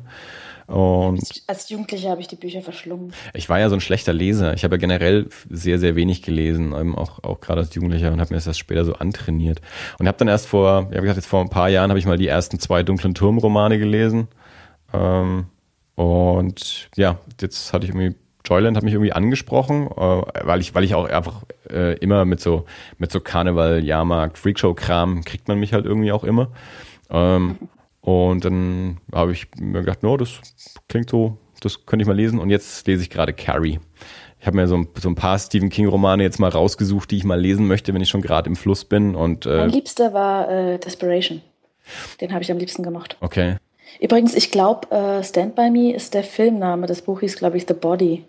Ja, es ist nur eine Kurzgeschichte auch, ne? Meine ich. Also ich glaube, es ist noch nicht mal ein echtes Buch. Äh, ich glaube, es ist eine aus der, aus der. So ich glaube, es ist aus dem Jahreszeitenzyklus also es gibt ja so so äh, ah. so diese äh, äh, Sommer, Herbst, Winter, Frühling, Kurzgeschichten-Dinger. Also ich weiß, ich war neulich bei meiner Mutter, habe hab ihre Stephen King Sammlung durchgeguckt und da habe ich mir eben Carrie mitgenommen und in, damals in der alten deutschen Ausgabe sind es eben zwei so Taschenbücher, jeweils zwei Jahreszeiten. Und ich glaube, da ist, äh, ist die Stand By Me, The Body Geschichte raus. Ich kann mich täuschen, aber ich glaube. Ja, ich habe mir eben ins Carry mitgenommen und ich habe noch so auf der Liste noch ähm, ähm, Friedhof der Kuscheltiere möchte ich lesen. ähm, The Stand eigentlich auch, aber das ist wieder so ein Riesenschlappen. Und ich wollte mich ja eigentlich von so, so dicken Büchern, wollte ich mich ja eigentlich fernhalten. Dafür gucke ich gerade The Stand wieder. Äh, ich greife gleich mal zur DVD, die habe ich nämlich auch hergelegt. Es gab in den 90er Jahren eine TV-Verfilmung in vier Teilen, also viermal 90 Minuten. Ähm, da spielt Gary Sinise mit und Molly Ringwald und noch ein paar andere Menschen, die man schon mal gesehen haben kann. Das, das Geile ist auch, ich habe den seit vielen, vielen Jahren nicht gesehen und gucke ihn jetzt wieder und stelle fest, ähm, da spielen Menschen mit, die ich damals noch nicht kannte. Da spielt zum Beispiel Bob Kelso aus Scrubs äh, auch in der ersten Folge mit. Den kannte ich, damals, kannte ich damals natürlich noch nicht, weil Scrubs auch noch gar nicht gab. Äh, und irgendwie sieht er aber auch da nicht viel jünger aus, als, äh, als wir ihn kennen. Und das ist halt irgendwie von Mitte der 90er. Ähm, hatte ich ihn jedenfalls damals im Fernsehen gesehen und auch aufgenommen und war irre beeindruckt davon. Jetzt habe ich mir die DVD noch nicht mal geholt. Ich habe jetzt bisher die ersten zwei Teile gesehen, die anderen zwei noch nicht. Es ist halt eine relativ günstige TV-Produktion. Also dafür, dass es natürlich so ein, so ein riesiger Endzeitroman ist, ist das alles schon ein bisschen kleiner irgendwie in, in, äh, in dieser TV-Fassung. Aber ich habe ja so ein, ich habe ja so ein, so ein äh, Herz für, für Sachen, die ich früher mal gut fand, die muss ich auch heute noch gut finden. Und ich habe da schon echt immer Spaß mit. Außerdem finde ich die Eingangssequenz vom ersten Teil ist so großartig, ähm, dass, dass das auch den kompletten Rest trägt, weil es äh, beginnt mit diesem, mit so einem Virusausbruch in, einer, in so einer Militäranlage. Äh, also du wirst da direkt reingeschmissen, so mit, mit der Durchsage, äh, sie müssen das Tor zumachen, Tor zumachen und dann ähm, der, der das Tor eigentlich zumachen sollte, packt dann aber seine Familie und flüchtet und trägt dadurch auch den Virus ins Land hinaus. Ähm, und dann sieht man so über auch über, äh, Wachungskameras und so sieht man dann die ganzen Leichen in dieser Militäranlage rumliegen und dazu läuft dann Don't Fear the Reaper von Blue Oyster Cult. Und Don't Fear the Reaper ist auch so ein Ding, damit kriegst du mich auch immer, weil wenn in dem Film äh, Painted Black oder Don't Fear the Reaper läuft, das funktioniert immer. und deswegen ist diese, diese Eingangssequenz von The Stand, die ist mir auch ewig hängen geblieben. Die habe ich auch ganz vielen Leuten damals gezeigt irgendwie, wenn die bei mir waren, dann mussten sie sich immer diese ersten paar Minuten von The Stand anschauen, weil ich das so großartig äh, ähm, ja, äh, geschnitten fand, die, diese Aufnahmen von den, diese langsamen Aufnahmen von diesen ganzen äh, Leichen in dieser Militär, Militäranlage und dazu dann Don't Fear the Reaper. Ja, was mich auch noch interessiert, ist der, ist der neue. Also äh, Stephen King bringt, ich glaube jetzt im Oktober, im November kommt sein neuer Roman raus, Revival. Und ich finde, der klingt auch ganz spannend. Ich kann jetzt nicht genau zusammenfassen, worum es da geht, aber das war zumindest so, dass ich mir den auf die Liste gepackt habe, dass ich mir den wahrscheinlich auch mal hole, wenn der, wenn der raus ist. Ich guck mal schnell auf die Liste, was ich noch aufgeschrieben hatte eigentlich. Ach ja, genau, Needful Things in einer kleinen Stadt.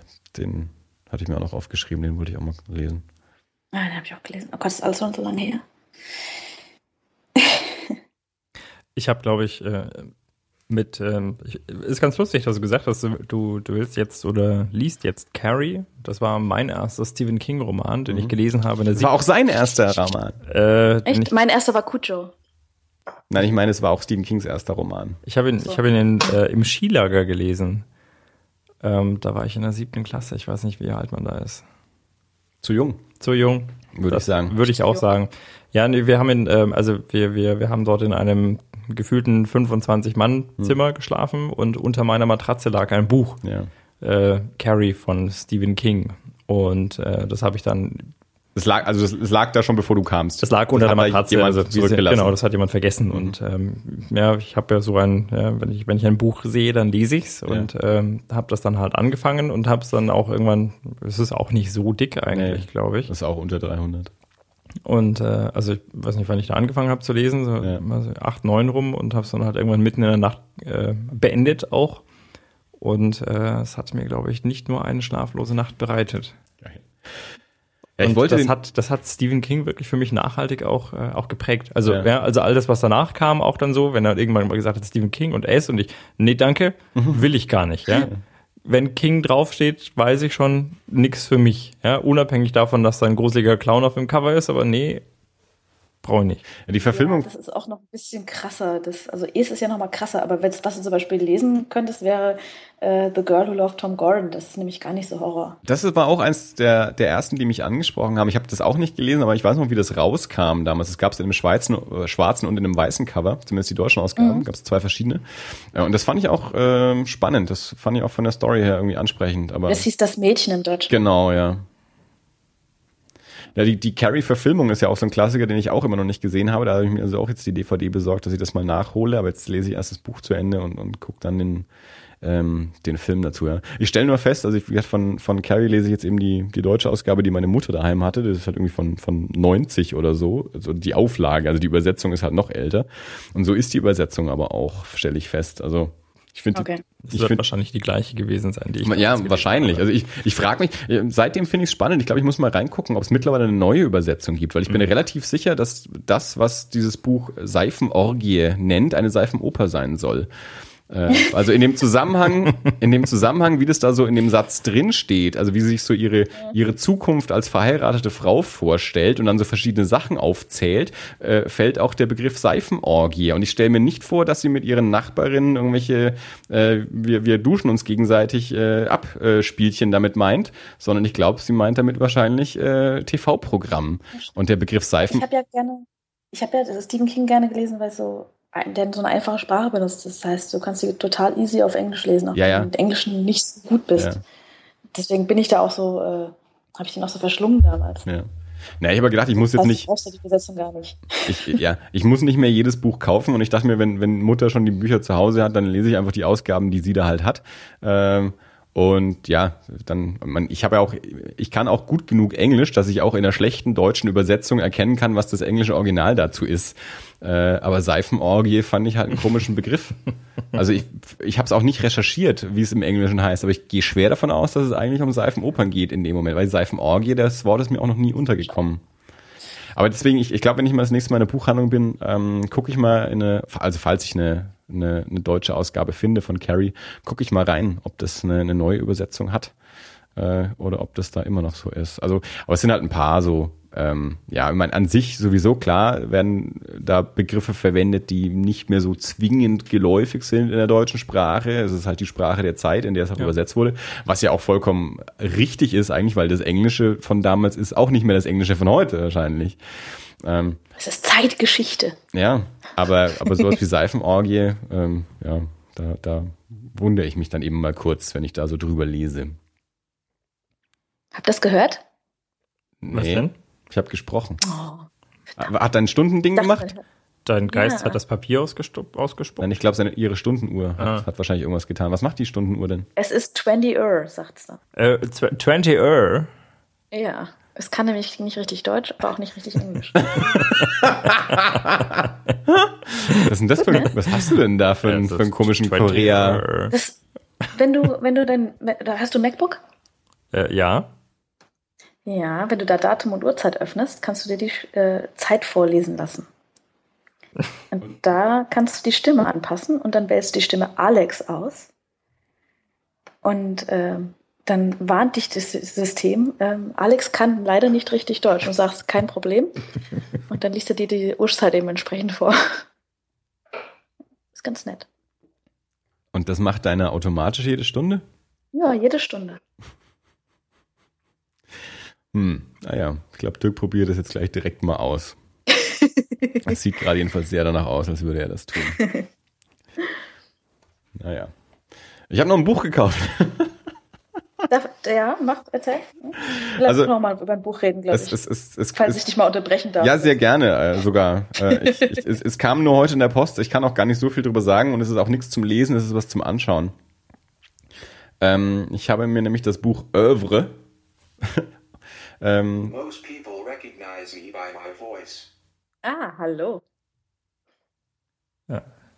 Kommt da noch mehr? Soll die ausgewählte Stimme spricht die aktuelle Systemsprache nicht. Genau. Okay. Also wir müssen jetzt noch mindestens 14 Minuten lang reden.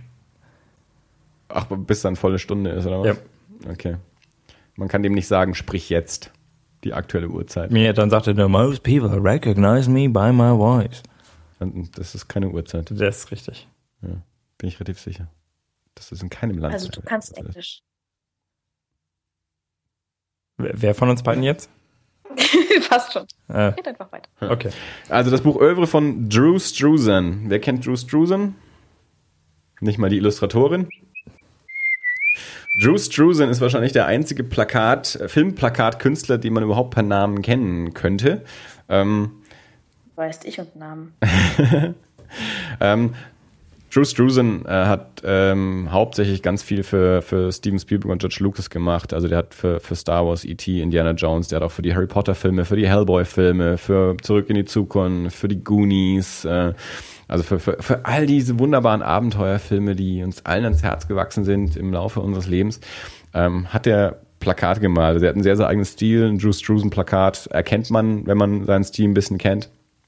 Und ähm, das, also ich, ich habe es heute auch einer Kollegin erzählt, also äh, ich und, und so mein, mein engerer Freundeskreis, äh, die wir aus, aus ganz schlimmen äh, Star Wars, Indiana Jones und äh, halt über diese ganzen Emblem Entertainment, äh, Steven Spielberg, George Lucas, äh, 80er Jahre äh, Film Kosmos irgendwie, äh, mit dem wir aufgewachsen sind und Fan von sind. Äh, dementsprechend auch die die Plakate dazu. Und, und für uns war es zum Beispiel ein ganz wichtiges Ding, als, äh, als die Prequels von Star Wars rausgekommen sind, dass die Plakate wieder von Drew Struzan waren. Also das war, war so eine der großen Fragen. Also wir haben uns viele Fragen gestellt, als es hieß, die Prequels kommen raus. Äh, inwiefern wird es denn an die alten Filme anschließen? Und da kommt dann so die ersten Fragen, macht denn John Williams wieder den Soundtrack dazu? Mhm. Wird es wieder Wischblenden geben, wie es in den alten Filmen ist? Und dann war auch ein ganz großes Ding, Drew Struzan macht wieder die Plakate dazu. Und äh, ich habe ja zu der Zeit auch noch im Kino gearbeitet und es war total wichtig, diese Plakate zu kriegen, äh, weil Drew Struzan so ein, so ein Gott der Plakatillustration ist. Und ähm, es gab schon ein Buch, ähm, The Art of äh, Drew Struzan, das besitze ich nicht. Und dann kam jetzt vor wenigen Jahren dieses Buch Oeuvre raus, das ist nochmal ein bisschen dicker. Und das habe ich mir jetzt bestellt. Das, äh, das kam heute mit der Post und ist dementsprechend äh, eine eine äh, große Sammlung, ein großer Bildband mit ganz vielen seiner Plakaten oder auch sonstigen äh, persönlichen Werken und Malereien, äh, auch mit, mit Texten natürlich dabei, mit Erklärungen und einem Vorwort von George Lucas. Ähm, also wenn man Spaß an, an, an Bildbänden und an Plakatillustrationen hat oder natürlich sowieso Fan von Drew Struzan ist, äh, ist das auf jeden Fall eine lohnenswerte Anschaffung und ein Spitzenband äh, mit, mit äh, ganz, ganz vielen von, von seinen Plakaten und Bildern.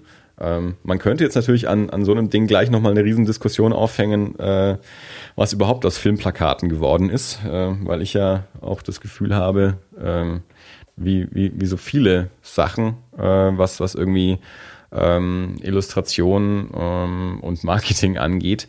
Äh, es ist vieles den Bach runtergegangen und Filmplakate ist meiner Meinung nach auch so eine so eine Kunstform, die eigentlich ausgestorben ist, weil es mittlerweile nur noch Flyer sind, auf denen ein Name und ein, und ein, und ein Schauspieler drauf sind. Nimm mal die, die Schrift Impact oder Gothic und äh, hau ein Foto ja. dahinter, das ist ein Filmplakat. Das ist ja. furchtbar. Also da, ich, ein, eins meiner Lieblingsbeispiele war, als ähm, der Film Road to Perdition ins Kino kam. Erinnert sich jemand an den Film? Tom Hanks. Ja. Natürlich. Ruth, kennst, mhm. kennst, du den? Er sagt mir auch was, ja. ja. ähm, also auch eine, eine Comic-Verfilmung. Tom Hanks äh, spielt so einen, so einen Auftragskiller in dieser klassischen amerikanischen Gangster-Ära.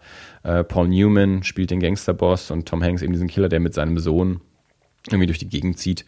Äh, Jude Law spielt den Gegenspieler und, und ähm, ähm, basiert, wie gesagt, auf einem, auf einem Comic, der wiederum auf einem Manga basiert, Lone Wolf and Cub. Ähm, aber für diese Verfilmung haben wir damals das Plakat bekommen. Und es war eigentlich ein relativ schönes Plakat. Ähm, eben Tom Hanks mit seinem Sohn vorne drauf, beide so, also eher so den Hut, der Sohn so Mütze ins Gesicht gezogen, äh, ein bisschen verwaschenes Motiv. Also es war wahrscheinlich nicht komplett gezeichnet. Ich glaube, es war eine Fotografie, die wahrscheinlich dann am, am Rechner nachgezeichnet wurde oder so. Es hatte eher einen, einen zeichnerischen Stil. Ähm, stand halt der Filmtitel drauf und, und, und so ein paar Namen. Aber das Spannende an dem Plakat war, äh, dadurch, dass die eben Mütze und Hut so ins Gesicht gezogen hatten, hast du die Gesichter auch nicht erkannt. Und dann kurz darauf haben wir neue Plakate bekommen. Gleiches Motiv, aber die Gesichter so aufgehellt, dass man sie erkannt hat, dass man auch wirklich erkennt, das ist Tom Hanks. Es hat natürlich nichts mehr gestimmt in dem Plakat. Es, es hat vom, vom ganzen Lichteinfall und so ko konnte dieses Gesicht nicht beleuchtet sein. Das war vollkommener Quatsch. Es sah richtig scheiße aus. Aber da hast du halt gemerkt, okay, Verleih traut sich nicht, ein Plakat auszuhängen, wo man den Star nicht erkennt. Äh, also gibt es nochmal neue, wo man auch erkennt, ja, das ist Tom Hanks, weil sonst kriegen wir die Leute nicht in diesen Film rein. Und das hast du halt mittlerweile nur noch bei, äh, bei Plakaten. Also es traut sich irgendwie keiner mehr, ein spannendes Filmplakat zu machen. Oder sehr, sehr selten. Also wenn mal eins ist, dann freut man sich auch wirklich drüber. Aber meistens ist es halt wirklich einfach nur noch so ein, so ein, so ein Group-Shot irgendwie, die wichtigsten Köpfe drauf und die Namen drüber. Ähm, und einfach nicht mehr, nicht mehr spannend gestaltet und alle sehen gleich aus. Aber das ist bei Buchcovern ja das Gleiche. Also wenn du in den Buchhandel gehst, sehen ja auch irgendwie alle Bücher gleich aus. Und wenn mal einer sich traut, was Spannendes anderes zu machen und sich damit verkauft, dann sehen halt alle Bücher aus wie das. Äh. Oh ja, das haben wir auch äh, festgestellt in den letzten Jahren. Ja. Es geht ganz schnell. Und da ist es natürlich eben sehr, sehr schön, sich nochmal so äh, zu besinnen auf solche Menschen wie Drew Struzan, die eben auch einen eigenen Stil haben. Ich meine, die Plakate erkennst du auch, also der macht jetzt auch nicht ständig was Neues, der macht halt sein Ding. Aber das macht er halt einfach richtig gut und hebt sich halt damit auch irgendwie von, von anderen Plakaten ab. Aber da sind auch immer die, die Figuren drauf und so, ja. Also das, das ist auch eine relativ äh, ja, einheitliche Komposition häufig sogar, wobei das bei den, bei, gerade bei den Star Wars Plakaten natürlich auch schön ist, wenn dann für, für alle Filme irgendwie ein einheitlicher Stil drin ist. Aber das ist halt noch wirklich auch, äh, allein schon dadurch, dass es von, von Hand gemalt und gezeichnet ist, ist finde ich es halt trotzdem gerade auch für diese Art von, von Abenteuer und Science-Fiction-Filmen immer noch ein bisschen spannender, als wenn es nur Fotografien sind, die halt irgendwie zusammengeschoben sind. Ja, vor allem ist es halt also auch eine eigene Wertigkeit. Das ist auch was, was du dir dann wirklich in die Wohnung hängst und nicht ja. was, was du siehst und dann wegschmeißt, weißt du? Dann, dann kannst du, also wenn die sich mal mehr trauen würden, ne, würden die mit ihren Filmplakaten allein schon auch wieder was einnehmen, wenn die die verkaufen würden. Ja, gut, also es, es kauft ja noch nicht mehr. Jetzt ist vielleicht nicht das gleiche, wie wenn der Star die Leute ins Kino lockt, aber naja. Ich weiß natürlich nicht, die Leute gehen ja nicht mehr ins Kino, also wo sehen sie noch Filmplakate? Keine Ahnung. Aber ich meine, äh, DVD-Cover sind natürlich das gleiche Spiel. Also du musst natürlich nur mal im, im Müller durch die Neuheiten gehen, wenn dann die so die, die DVD-Cover nebeneinander liegen und alle gleich aussehen. Ich habe mit, Eva, die ja auch dieses Jahr für, ich glaube, für ein ähm, ihres Berben-Film äh, irgendwie das DVD-Cover gestaltet hat und die hat mir mal so ihre Entwürfe gezeigt und dann das, was der Verleih haben wollte und ihre Verzweiflung darüber, was, was der Verleih ihr dann da aufgezwungen hat, wie sie dann dann einfach doch wieder nur Köpfe zusammenschieben musste und alles scheiße aussah. so frustrierend. Äh, und äh, ja. Ja, also da bist du natürlich als, äh, als Frau vom Fach, ja, als so großer und erklärter Iris Berben-Fan? Nein, als Frau vom Gestaltungsfach. ja. So. Na gut. Also da lege ich dir natürlich mal ans Herz. Äh, schau dir mal Drew Struzan an mhm. und äh, guck dir da mal ein paar Plakate an. Und den findest du dann hoffentlich. Wahrscheinlich kenne ich ihn, aber bestimmt. Also mein, äh, also die Plakate kennst du auf jeden Fall. Also diesen, die Indiana Jones Plakate und die Star Wars Plakate die kennen wir alle. Also das mindest, ja. mindestens die. Mindestens die ist richtig, die kenne ich ja. Ja, also, äh, Övre, Juice Drusen, Bildband kaufen. Ruth, du wolltest noch was über ein Buch sagen. Ja, ich habe neulich ähm, das neue Buch von äh, Neil Gaiman gelesen. Ähm, the Ocean at the End of the Lane. Ja. Grandios. Also ich, ich fand es echt sehr unterhaltsam. Willst du was zu Neil Gaiman sagen? Äh, Erklär uns mal, wer Neil Gaiman sagen. ist. Neil Gaiman ist ein sehr toller Mann, der sehr tolle Geschichten schreibt. Unter anderem gibt es da, ähm, oh, was, was viele Leute kennen, ist äh, Coraline zum Beispiel, von dem äh, ihm ist das Buch dazu, mhm. zu dem Film, ne? soweit ich weiß. Also, ja. Nee, nee, genau. Er hat ursprünglich mal dieses Buch geschrieben und dann hat Henry Selick daraus diesen Stop-Motion-Film gemacht. Genau. Und die Reihe, die Comics-Reihe Sandman ist von ihm, die ist auch sehr grandios. Da bin ich gerade beim dritten Band. Mhm. Oh, der dritte Band. Habe ich erst sehr spät angefangen, aber immerhin. ja, aber das ist ja mittlerweile auch schon, also äh, ich, das ist ja auch schon sehr alt. Ja, also. Aber es ist ich, ich, nach wie vor. Das, das wollte ich gar nicht sagen, sondern ich wollte damit sagen, das ist ja mittlerweile schon so in den, in den Klassikern aufgegangen. Also wenn ich jetzt sage, ich habe Moby Dick noch nicht gelesen, wirft es mir auch keiner vor. Also äh, ich würde. Ach, du. Ich habe versucht, Moby Dick zu lesen. Ich habe es nicht geschafft. Ich fand es zu langweilig. Mittlerweile besitze ich eine Ausgabe. Ich habe mich ja lange, lange Jahre damit beschäftigt, welche Ausgabe ich mir zulege, weil ich das allein die Aus, die Auswahl der Ausgabe fand ich schon schwierig. Äh, und als ich vor ein paar Monaten einfach über eine so extrem billige englische Ausgabe gestolpert bin, äh, habe ich gedacht, dann bestelle ich mir jetzt einfach mal die, weil sie einfach so extrem billig ist. ja. Ja, Neil Gaiman, Entschuldigung.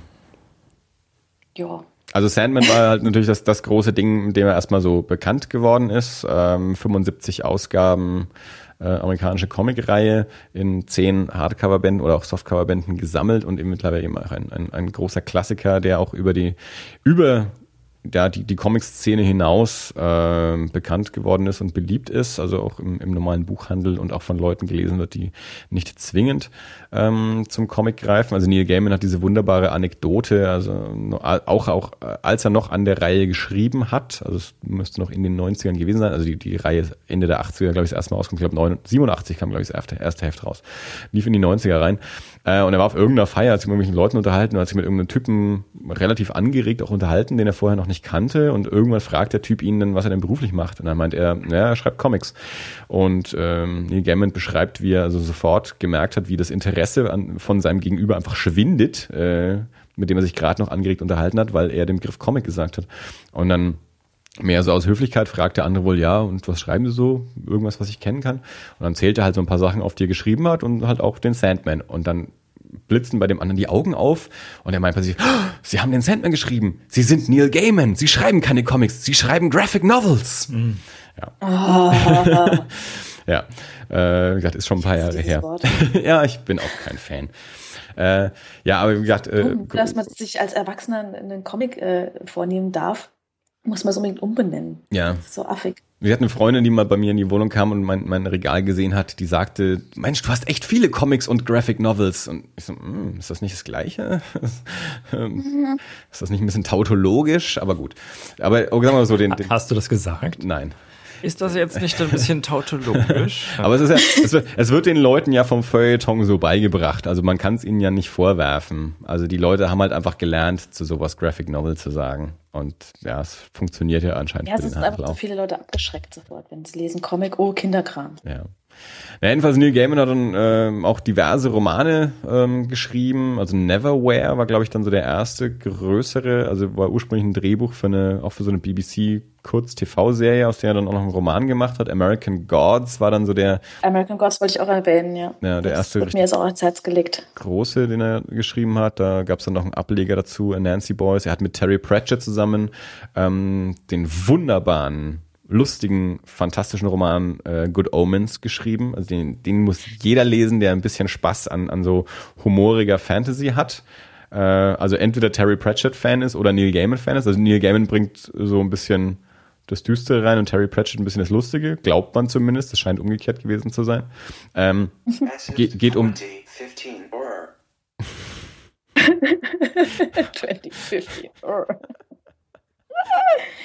ähm, Ge geht um, um, geht um äh, das, das Ende der Welt. Die vier apokalyptischen Biker äh, sind unterwegs äh, und, und ein, ein, ein auf der Erde lebender Engel und ein auf der Erde lebender Dämon wollen das Ende der Welt verhindern, weil ihnen gefällt es auf der Erde ganz gut. Deswegen wollen sie die Apokalypse verhindern. Äh, also ganz toller Roman. Ja, genau. Und, und ähm, jetzt der letzte, den du erwähnt hast, den ich auch noch nicht gelesen habe. Also da sind auch noch andere dazwischen und noch jede Menge Comics natürlich auch noch. Ja, ja, das Aber, viel, äh, ja. Der ist ein extrem kreativer Mann, der hat so viel Auswurf. Ja, sehr ist, guten Auswurf. Der ist, ähm, der, der, und der ist auch ein grundsympathischer Typ. Also ich habe den. Ja, und vor allem der twittert auch noch den ganzen Tag. Das ist der Hammer. Ich weiß nicht, was der macht.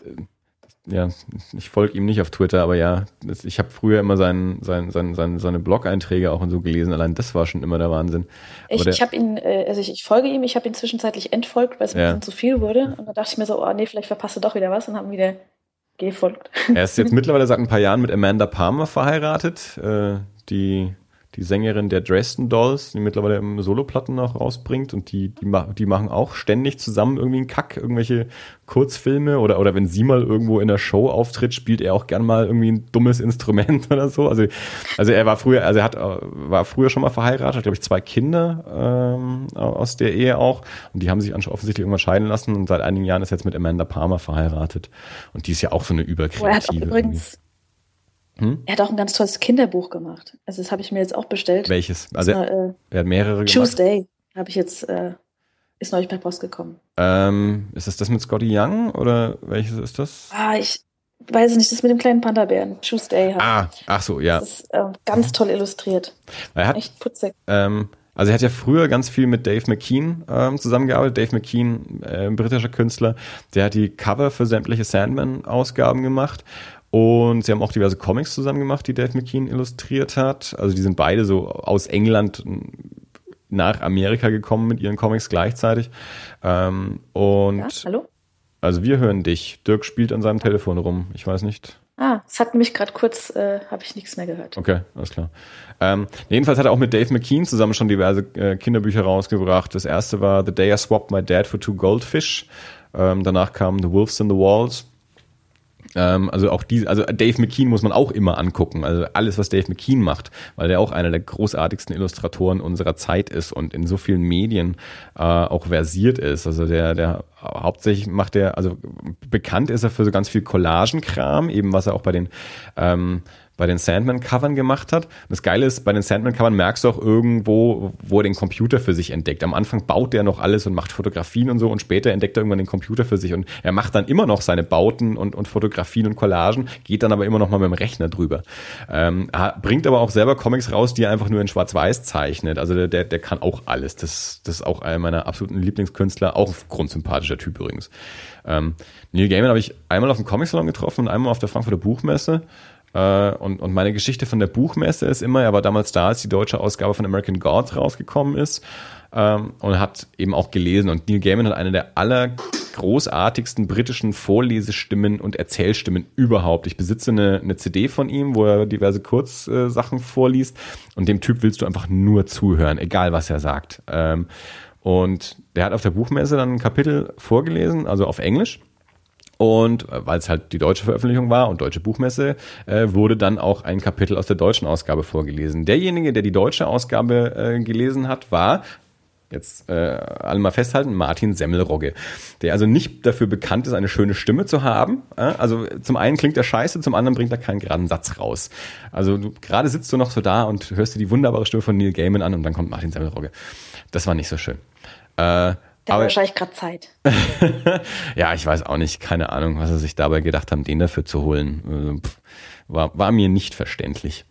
Ähm, aber Neil Gaiman, ähm, den, den, den kann man sich also nicht nur mal äh, anlesen, sondern den kann man sich auch mal anhören. Ähm, da gibt es gibt auch diese berühmte Rede von ihm, ähm, gibt es auch auf YouTube, ähm, es gibt ja immer in, in, den Staaten und ich glaube auch in England ähm, so, dass man sich für irgendwelche College-Abschlüsse, äh, Abschlussreden irgendwelche berühmten Menschen holt, die, die eine wichtige Rede halten. So. Und bei irgendeinem so Ding hat vor zwei Jahren oder so Neil Gaiman eine Rede gehalten, die auch als kleines Büchlein veröffentlicht ist mit dem Titel Make Good Art. Das, also der, das ist so der, der, der Tenor seiner Rede, Rede ist einfach, egal was ihr macht, macht einfach gute Kunst. So. Also auch das Ding kann man sich mal anschauen. Äh, worum geht's in dem, äh, in dem Buch? Das ist ein Titel, ich gerade nicht mehr auswendig hinkriege, weil ich es auch selber noch nicht gelesen habe. uh, the Ocean at the End of the Lane. Mhm. Ähm, es geht um, also die Hauptperson ist ein kleiner Junge und der lebt in einem wunderschönen Haus mit einem wunderschönen Garten. Ähm, irgendwann, ah, ich bin mir nicht mehr ganz sicher, aber die haben auf jeden Fall irgendwann Geldprobleme. Ähm, ich glaube, weil der Vater irgendwie also irgendwas ist da los. Sie haben Geldprobleme, müssen das Zimmer von dem Jungen vermieten. Das heißt, der schläft dann bei der kleinen, bei der großen Schwester. Nee, bei der kleinen Schwester mit dem Zimmer. Also der Junge ist etwas. Oh Mann, ey, mein Kopf, ne? Ich glaube, der ist sieben. Dein Kopf? Nein, der Junge. Ja, weil es, es sind so es sind gewisse Dinge, kann ich mir, also kann ich mir nicht merken, will ich mir nicht merken. Aber ähm, ich glaube, der Junge ist sieben. Ich bin mir nicht sehr sicher. Ähm, und der muss dann mit seiner kleinen Schwester im Zimmer leben. Dieses Zimmer wird eben immer wieder vermietet. Ähm, das ist sein ehemaliges Zimmer. Mhm. Und einmal ähm, ist da ein, äh, zieht da eine, ein Mann ein, der in, glaube ich, in Südafrika in den Minen gearbeitet hat. Und der ähm, bringt sich dann um im Auto des Vaters. Und durch dieses äh, Ereignis ähm, wird irgendwie ähm, irgendwas angelockt, was, was eine, eine dunkle Macht. Mhm. Und in, ähm, da, wo das Auto stand, wo der Mann sich umgebracht hatte, da wohnt auch ein, eine Familie, also beziehungsweise eine Großmutter, eine Mutter und ein, eine Tochter. Und die sind magisch begabt und die schützen dieses Gebiet eben. Und dann kommt es äh, eben dazu, dass der kleine Junge mit dem äh, Mädchen sich anfreundet und sie versuchen dieses Böse, was versucht in die Welt reinzukommen, irgendwie das alles wieder ins Gleichgewicht zu bringen. das ist, äh, oh, es ist grandios. Was grandios ist an diesem Buch, ist eigentlich das, ähm, wie, ähm, wie Neil Gaiman einfach einem so die Augen öffnet, wie Kinder die Welt sehen. Mhm. Also es geht, geht eigentlich, ähm, also was, was mich total beeindruckt hat, ist dieses, wie er das irgendwie rüberbringt, dass man versteht, warum der Junge Dinge macht warum er zum Beispiel nicht seinen Eltern erzählt, was passiert, was, was sein, sein, da, da kommt dann ein Kindermädchen, das misshandelt ihn und er, er kann es einfach nicht sagen. Mhm. Das ist, äh, das ist faszinierend, wie der einfach zu verstehen scheint, was in so einem Kinderkopf vorgeht. Das fand ich echt total faszinierend. Und es, es geht äh, im Prinzip auch darum, was man so alles verdrängt. Also im, ähm, wenn das Buch anfängt, ist er erwachsen und kommt wieder, fährt wieder zurück zu, an diesen Ort, wo es geschehen ist und erinnert sich praktisch wieder daran, was passiert ist, weil er es komplett alles verdrängt hat. Und echt, das ist total faszinierend. Ich habe gerade Gänsehaut am Kopf. das klingt auch echt gut. Also ich äh, werde es direkt auf die Liste setzen. Also ich meine, ich, ich weiß ja, ich habe mitbekommen, wie dieses Buch rauskam. Ich bin nicht mehr ganz so wie, wie früher, dass ich immer sofort alles kaufen musste, wo Neil Gaiman oder Dave McKean drauf steht, weil ich auch irgendwie nicht mehr zwingend so die Zeit dafür habe. Vor allem seit er angefangen hat, Romane zu schreiben. Ich habe auch Nancy Boys immer noch nicht gelesen, habe ich seit Felix, von Felix seit Ewigkeiten schon eine Ausgabe hier äh, ausgeliehen. Ähm, meine Tätowöse hat eben auch das, das, das neue, ähm, ich glaube, das war das erste, das ich von Neil Gaiman gelesen hat, als es rauskam, eben letztes oder vorletztes Jahr. Die war auch ganz begeistert. Aber ich habe das äh, noch nicht so richtig angeschaut. Aber jetzt, wo du es so beschreibst äh, und wo ich ja auch gerade so in meinem, äh, in meinem Stephen King äh, Rhythmus bin, dann passt das ja vielleicht mit rein. Vielleicht sollte ich mir das dann ja, Mal holen. Gut. Vor allem ist es auch sehr dünn, also es ist mhm. halt auch keine 300 Seiten. Ja. Das ist, äh, Wie gesagt, ich habe das in fünf Stunden oder so durchgelesen. Ja. Ich empfehle ja auch immer ähm, von ihm äh, den Comic Mr. Punch. Gerade wenn man mal, äh, also mein der Sandman ist einfach ein riesen, eine Riesenaufgabe. Also das sind zehn Bände. Äh, aber wenn man mal einen, einen einzelnen Comic äh, lesen möchte von ihm, empfehle ich ganz dringend Mr. Punch. Das ist einer meiner absoluten Lieblingscomics auch überhaupt. Ist auch äh, gestaltet von, von Dave McKean. Äh, und ist auch so, also da, da hat auch Dave McKean äh, also das, die haben beide mehrere Jahre dran gearbeitet, weil Dave McKean, also es, es, es spielt eben äh, ähm, in einem englischen Küstenort und, und spielt eben dieses äh, mit dem Motiv dieser Punch and Judy Show, also was im Deutschen das Kasperle-Theater ist. Äh, dementsprechend hat Dave McKean erstmal gebaut, also Puppen gebaut und, und so ein Theater und ganz viel Zeug äh, gebastelt und gebaut und davon dann Fotografien gemacht und da dann nochmal drüber gezeichnet und, und so und also äh, richtig, richtig viel äh, Arbeit da reingesteckt und so sieht es halt auch aus, sehr collagenartig und wie gesagt, eine Mischung aus Fotografie und, und Zeichnung und allem. Und ist auch so eine, so eine, äh, so eine Kinder-Jugendgeschichte. Ein, ein, Junge kommt irgendwie zu seinen Großeltern äh, an diesen Strandort und, und lernt dort eben auch so dieses Punch and Judy Ding kennen und, und erlebt auch so die, die Erwachsenenwelt also so aus Kinderaugen und irgendwie ist da was Dramatisches passiert wohl mal. Also da wird so ein Geheimnis, wird da so bewahrt, äh, dass man so erahnen kann, aber man kriegt es eben auch so ein bisschen so aus der Kinderperspektive präsentiert. Es wird nie so richtig ausgesprochen. Man kann es aber eben so aus dem, was so erzählt wird und was auch in den Bildern passiert, äh, äh, kann man, kann man dann so, so rausfinden, dass das da wohl irgendwie eine, eine Abtreibung im Spiel ist äh, oder, oder gewesen ist und dass da irgendwer irgendwie ein Kind gemacht hat, das da nicht hätte sein dürfen und so. Aber man kriegt es eben auch so ein bisschen aus der Perspektive des Jungen halt erzählt. Man muss sich dann auch über die Bilder so, so, so selber mit erschließen und das eben auch so über, über dieses Punch-and-Judy-Motiv. Also das, da, da kann man auch nochmal ein Riesending daraus machen. Wie, da habe ich mich auch mal ein bisschen mit beschäftigt, wie so Kasperle-Theater in, in der Welt irgendwie ist. Also Deutschland scheint das einzige Land zu sein, wo das Kasperle-Theater relativ, relativ zahm ist, wo, wo der Kasper nicht alles umbringt. okay. Also, ja, das war ganz komisch. Also, äh, als dieses Ding rauskam und dann zu der Zeit habe ich irgendwie auch mal eine Doku erwischt im Fernsehen, die sich eben mit, mit so verschiedenen Kasperle-Theater äh, beschäftigt hat. Und gerade dieses Punch and Judy Ding, also der, der Mr. Punch wird am Ende gehängt, also weil, weil er irgendwie alles umbringt und das ist im Deutschen jetzt nicht zwingend so. Im Deutschen verklopft er vielleicht das Krokodil, ja, aber das war's dann auch schon. Und im Englischen ist es irgendwie, da wird das Kind umgebracht, da wird die Frau umgebracht, da wird alles umgebracht und am Ende äh, wird er aufgehängt. So. und es scheint in anderen Ländern auch zu sein. Und ich, aber ich wollte mal, es gibt so ein, es gibt so ein deutsches Sprichwort äh, und dem wollte ich mal auf den Grund gehen was ich noch nicht getan habe. Es gibt diese, diesen Spruch, äh, Grün und Blau wie im Kasper sei Frau. Schon mal gehört? Ich nicht. Hm, okay. Ähm, das, das wurde mir mal gesagt, als ich irgendwie einen grünen Pulli und eine blaue Hose anhatte. Und, und, und grün und blau trägt man offensichtlich. Heißt das nicht grün, grün und blau schmückt die Sau? Vielleicht gibt es das auch. Also mir wurde gesagt, grün und blau wie im Kasper sei Frau. Äh, ich kannte das bis dahin auch nicht, aber es sollte wohl heißen, das, das passt nicht zusammen, das trägt man so nicht. Äh, weil das ist dann ein bisschen bunt wie ein Kasper so ungefähr. Und irgendwann habe ich mir mal Gedanken darüber gemacht, ob das nicht vielleicht was damit zu tun hat, dass der Kasper ursprünglich seine Frau verhaut. Grün und blau, wie im Kasper sei Frau. Äh, was, was ja aber eigentlich im, im deutschen Kasperle-Theater, also ich kenne das aus dem deutschen Kasperle-Theater nicht, aber mit dieser Punch and Judy, der verhaut alles, äh, würde das schon wieder besser zusammenpassen. Ähm, ja, da Also all ihr Kasperle-Theater-Experten da draußen, ähm, schau mal in deine Richtung, André, vielleicht kennst du dich da ja auch aus, als unser äh, ausführlicher Stammkommentator. Äh, also falls du da aus weißt, ähm, sagt mir Bescheid, äh, ich vergesse bestimmt wieder zu recherchieren. Aber Mr. Punch, äh, ich bin mir nicht sicher, ähm, wie es momentan um eine deutsche Ausgabe steht. Das ist ursprünglich mal bei, ähm, ich glaube, Egmont. Harper erschienen oder war es Feest? Ähm, Panini wollte eine neue Ausgabe rausbringen. Die bringen jetzt, ein, die haben in den letzten Jahren die ganzen Neil Gaiman Sachen rausgebracht, die bei DC Vertigo erschienen sind, sprich ähm, hauptsächlich Sandman und, und, und noch ein paar andere Sachen, Violent Cases, glaube ich auch. Ähm, die wollten auch einen Punch mal rausbringen. Ich bin mir nicht sicher, ob das passiert ist. Also ich weiß nicht, ob es aktuell eine deutsche Ausgabe gibt. Eine englische Ausgabe gibt es auf jeden Fall. Ich bin ja eh sowieso mehr so der Originalton-Fan. Ja, ich, ich, ich sage es immer gerne dazu, äh, bei Büchern. weil ähm, es gibt genug Leute, die des Englischen nicht zwingend so mächtig sind, die sollen aber keine Scheu davor haben, eine Übersetzung zu lesen. Lernen. Nee. Äh, Spaß. Das, äh, nein, nein, ist schon okay.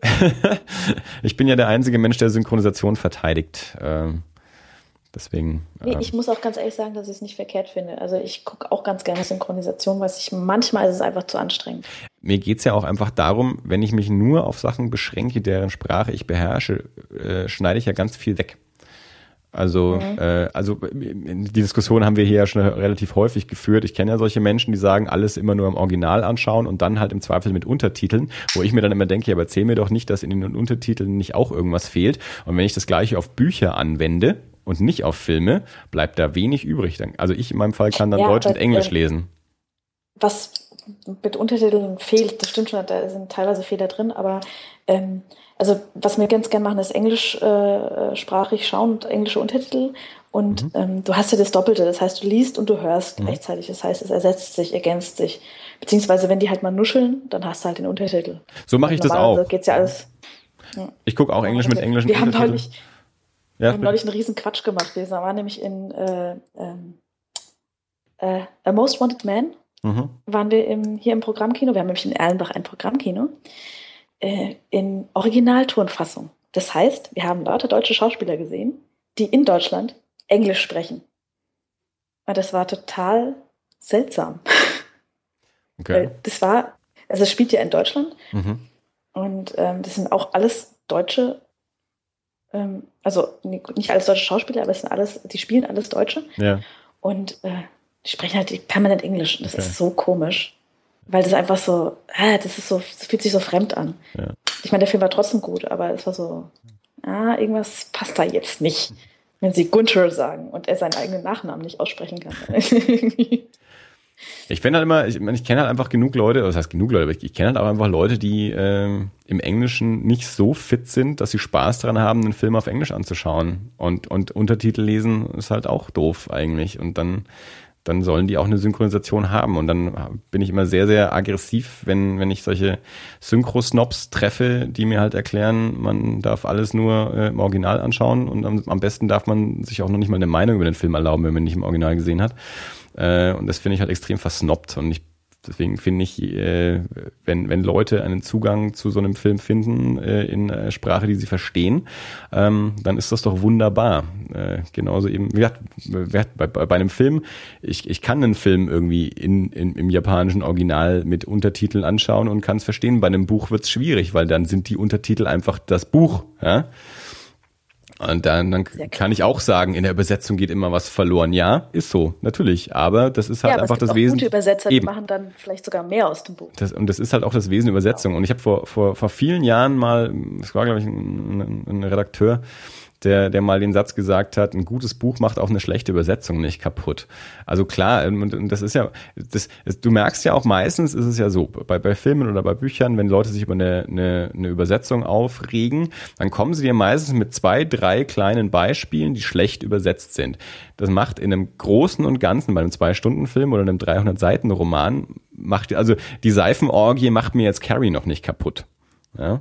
ja das da ist halt dann doch irgendwie noch mehr drin. Na klar kann ich dann sagen, hier, das Wort ist schlecht übersetzt oder das ist falsch oder sonst irgendwie, aber im Großen und Ganzen passt es doch dann noch. Ich meine, wer, wer, wer Original sehen und hören kann, soll das gerne machen, aber er soll es bitte anderen nicht absprechen, äh, auch eine Synchronisation anzuschauen und damit auch. Du, da gibt es halt immer, da gibt's halt immer. Ähm Jetzt bist du weg.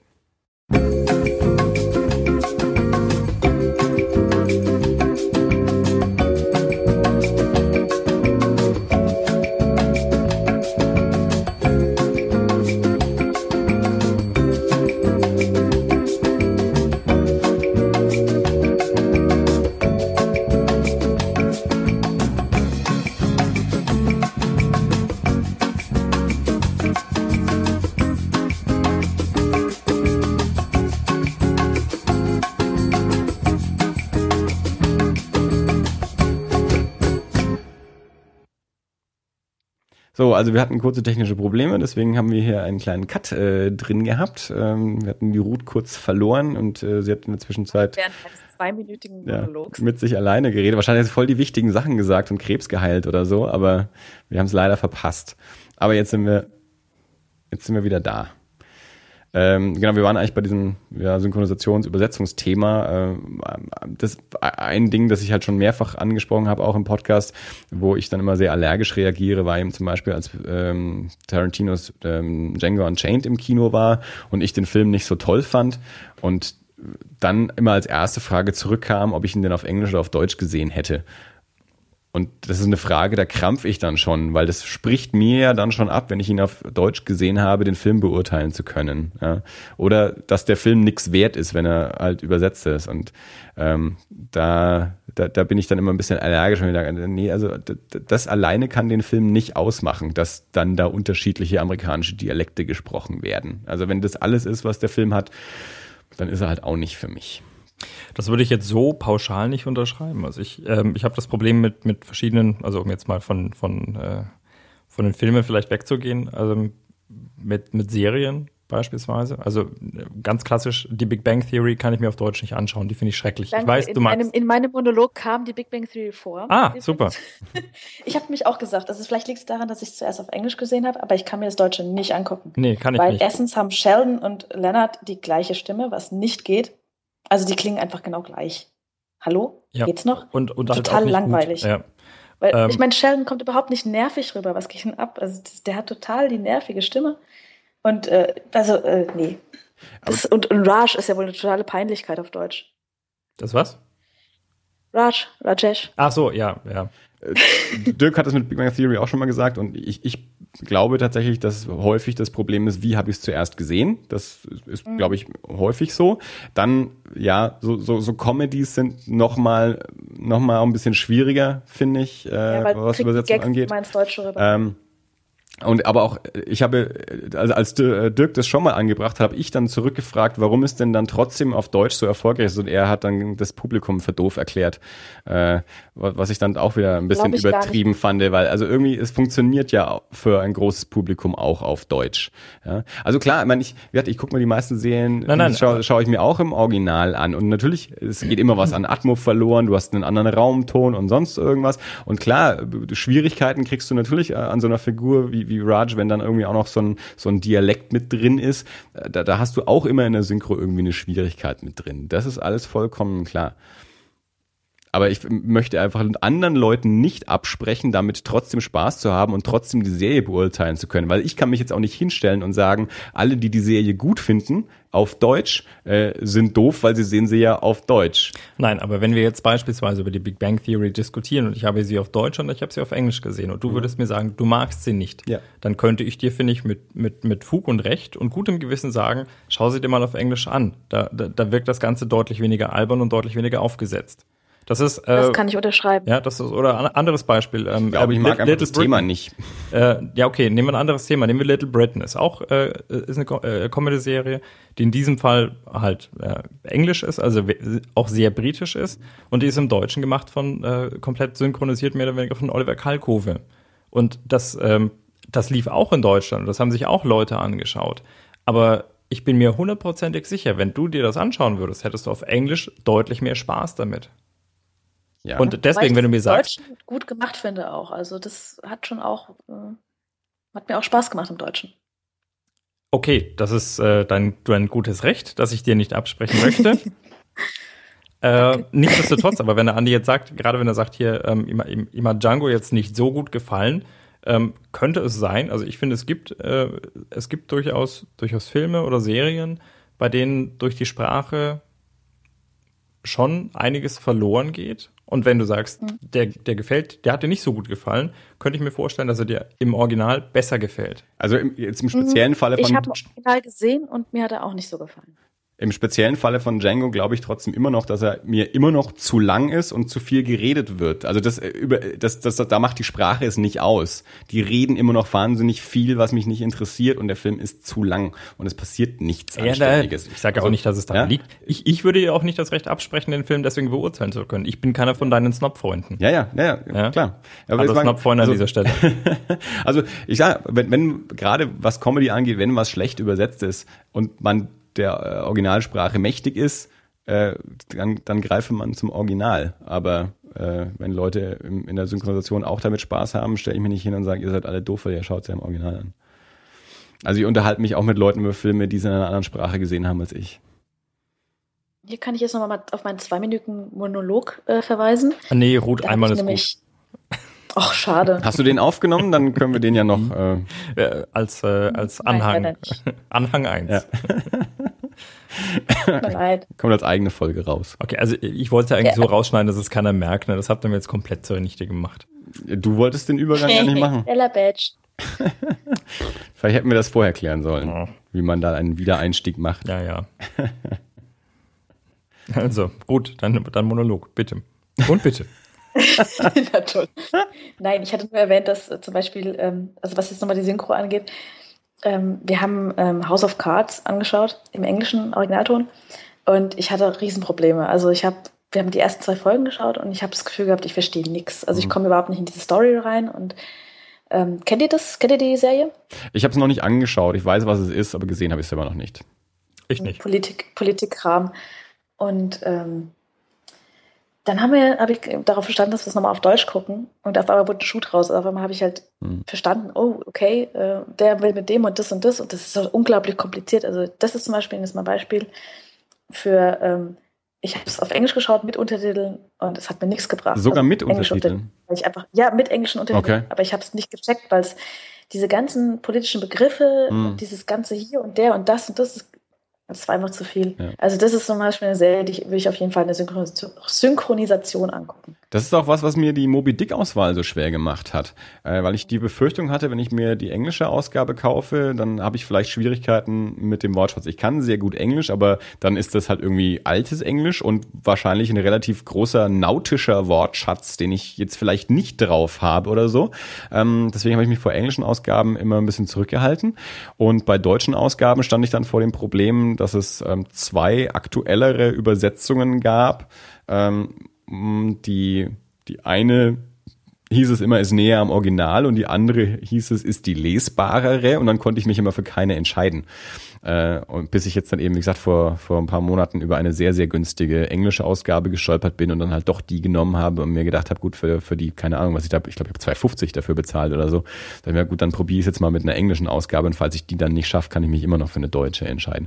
Aber ich habe auch, ähm, äh, als ich Blood Meridian von Comic McCarthy auf Englisch gelesen habe, da habe ich mich echt durchgekämpft, weil der einfach so einen krassen Stil hat äh, und so ein komisches Englisch äh, da drauf hat. Das ist richtig, also mit Ben Nichols Ben Nichols hat eine Platte über diesen Roman gemacht.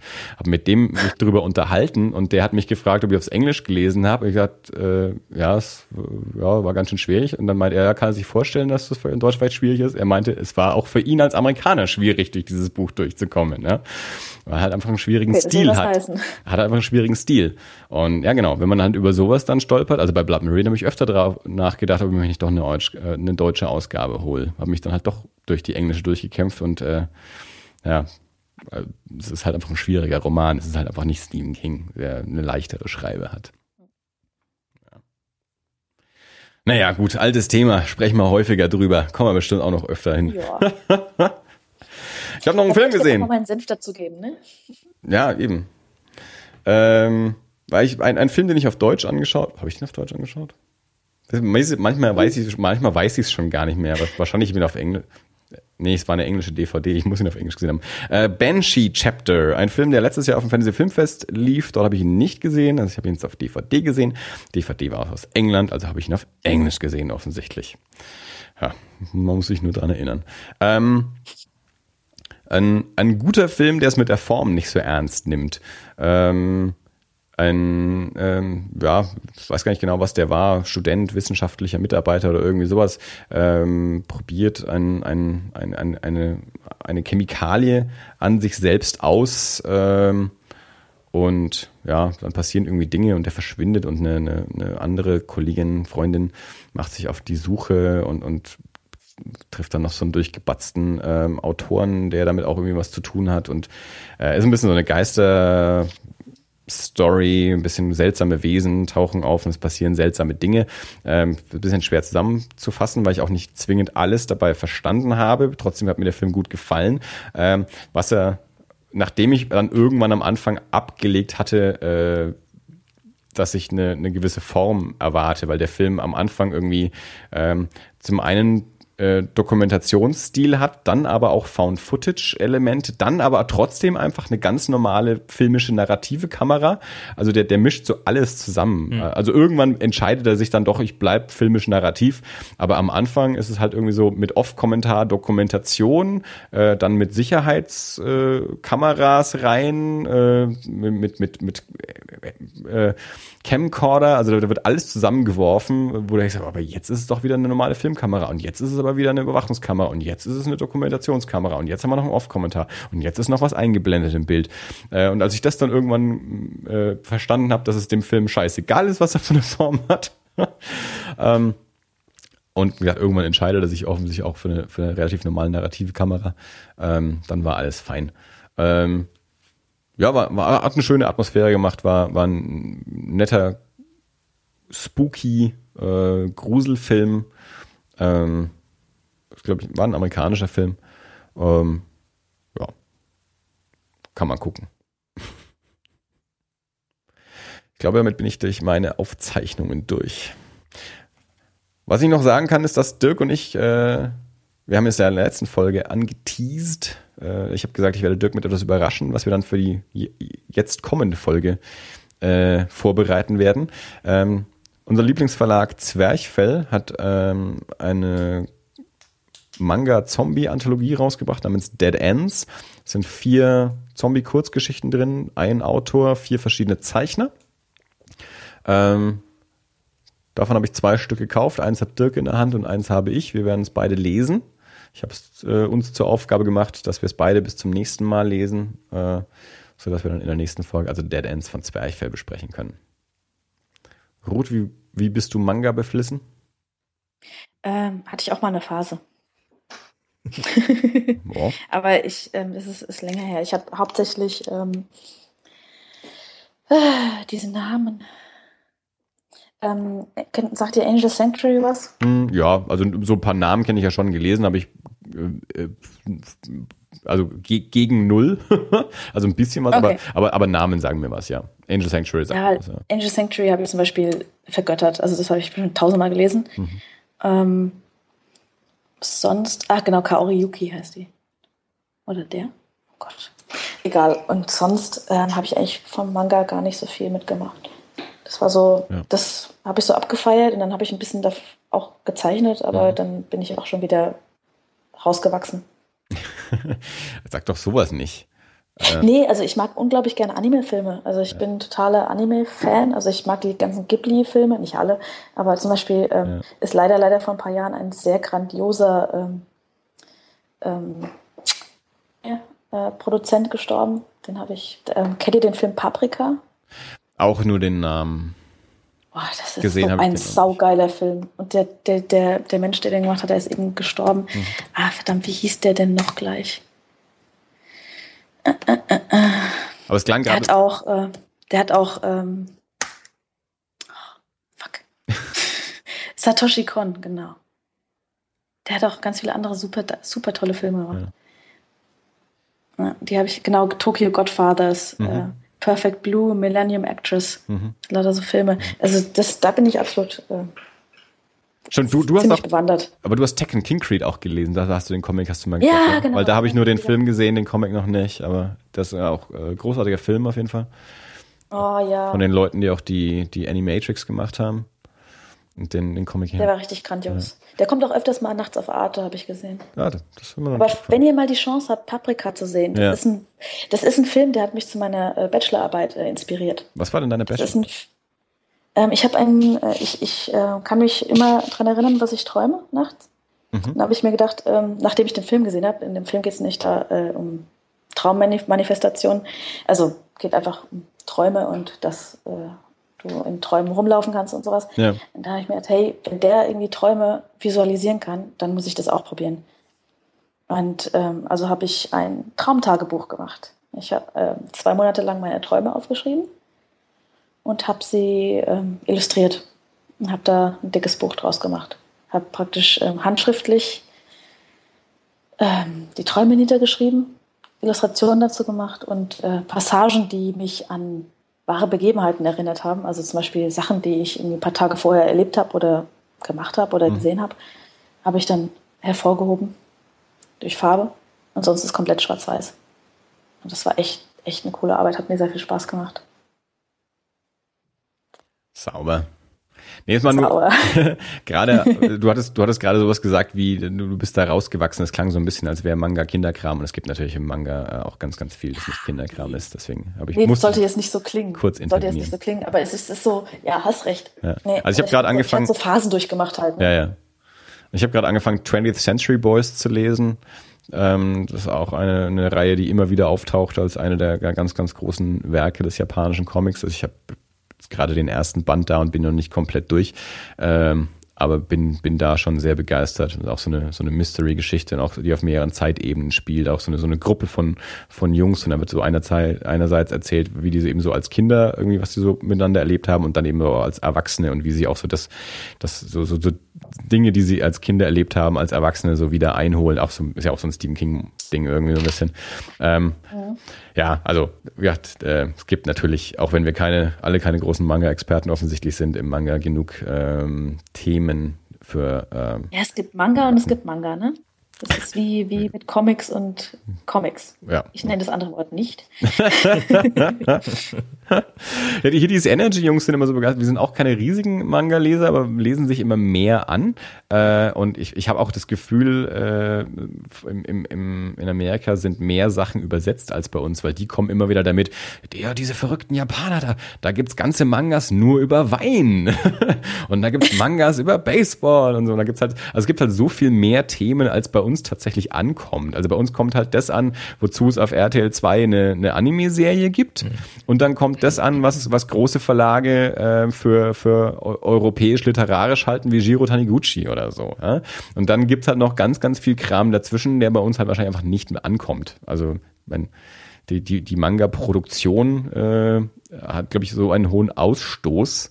Äh, Das, das kannst du auch gar nicht alles übersetzen. Und dann, oder, oder David hat jetzt, David hat neulich in Hidden Energy einen, einen, einen Manga übers Bergsteigen äh, irgendwie vorgestellt, den er total großartig fand und, und wo er darauf hinfiebert, dass, dass da die nächste, der nächste Band irgendwie rauskommt und so. Also auch, auch da, wie, wie in, in, im, im, Comic, äh, im westlichen Comic auch, gibt's äh, über jedes Thema was, man muss es nur finden. Und beim Japanischen kommt halt dann noch das Problem dazu, man braucht vielleicht eine Übersetzung, weil den Comic kann ich halt so schlecht mit Untertiteln lesen.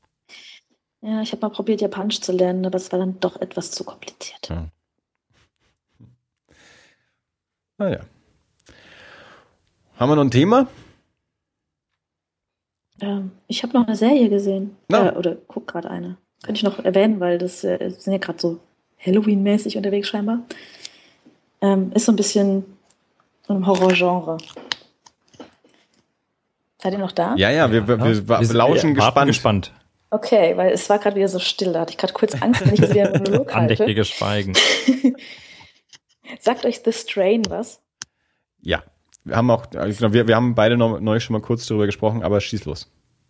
Echt? Also wir beide, also du und ich, bei, bei Evas so. Geburtstag haben, du und Felix erzählt, dass ihr, Gerade schon äh, überlegt. dass ihr The Strain Ah, äh, schaut und, und, und die, die Leftovers. Und, so, ja.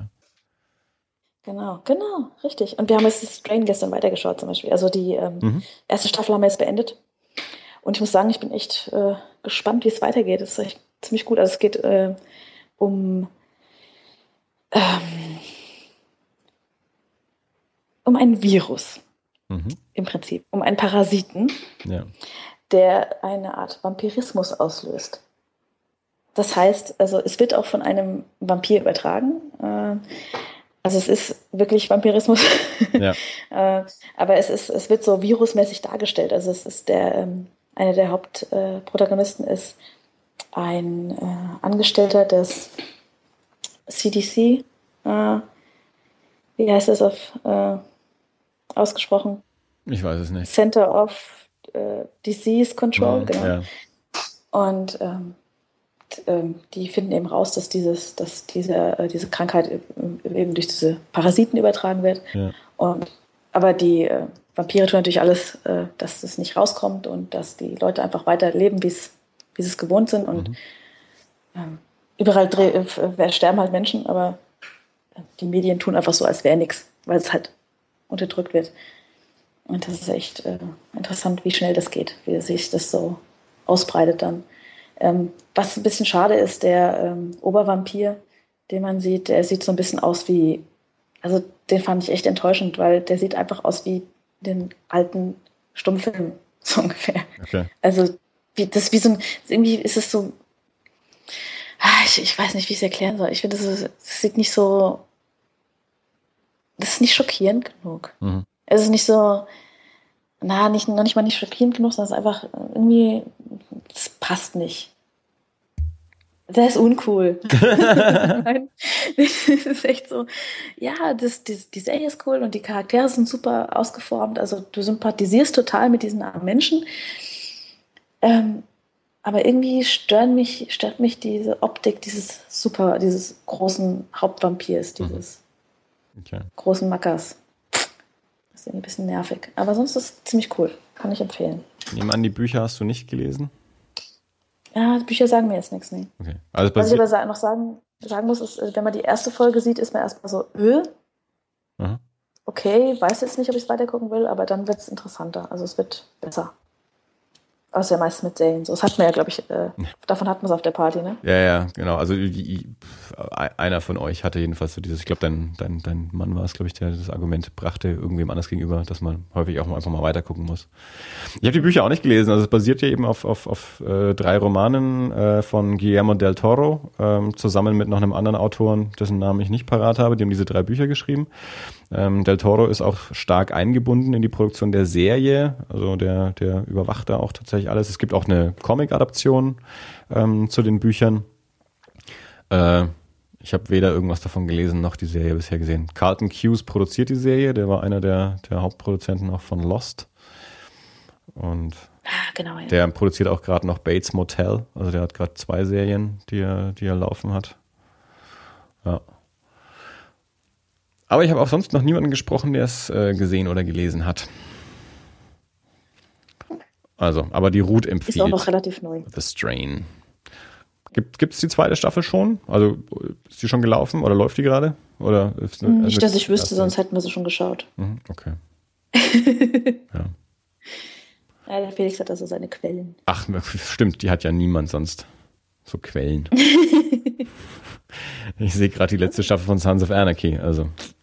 Und wie äh, ja, einer meiner Facebook-Freunde ja kommentiert hat äh, zu meinem Alien-Vorschlag von gestern, dass es ja mittlerweile so viele legale und illegale Methoden des Streamings gibt, es scheint nicht ganz der Geheimtipp zu sein. Steht zu befürchten, ja. Wollte ich jetzt auch nicht implizieren. Nur... Nein. Egal. Gut. Ähm, Ruth, willst du nochmal auf deine Kunst aufmerksam machen ähm, und wo man die sehen und erwerben kann? Wenn es sein muss. ja, ich hatte ja mal eine Website, aber die ist leider offline, weil ich irgendwie ein bisschen zu faul war, die zu pflegen.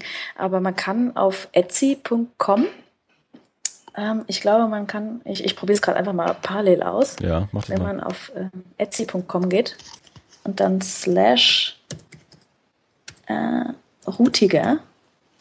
Ich probiere es jetzt wirklich mal aus. Es kommt sowieso in die Shownotes insofern. Ja, aber vielleicht genau. guckt nicht jeder die Shownotes an. Deswegen ist es nicht, nicht verkehrt, es auch mal genannt genau. zu haben. Hm. Und es funktioniert nicht. Also, ähm, also es gibt auf jeden Fall auf Etsy gibt's ähm, mich, meinen Shop, also Rutiger mit TH. Und da kann man meine, ähm, also ich verkaufe momentan zwei Bilder, die ich gezeichnet habe.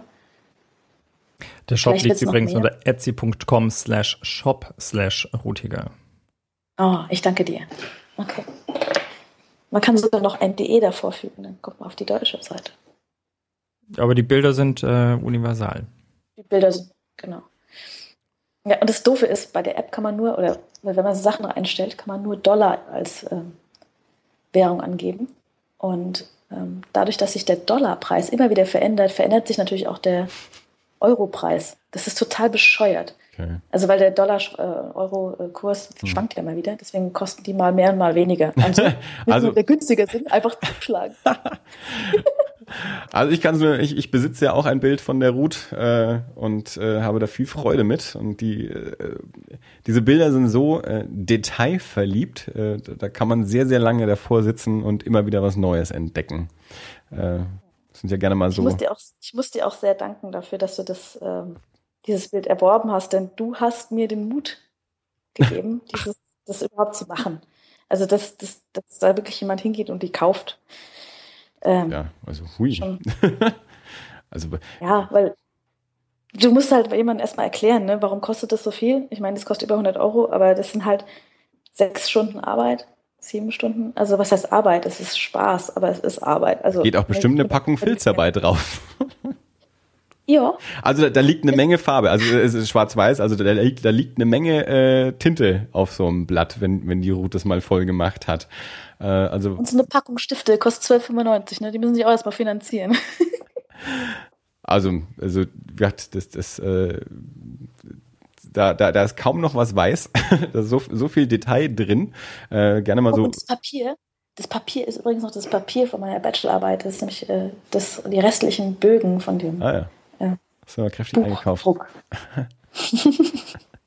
Also so, so, du machst ja gerne mal so, so Wald- und Tierlandschaften äh, und dementsprechend gibt's da ein, viel an, an, an Gepflanz und Getier, das irgendwie sich ineinander verzwirbeln kann und sich irgendwo verstecken kann und dann sitzen dann auch irgendwelche teetrinkenden Eulen irgendwo im Baum, die man noch nicht gesehen hat.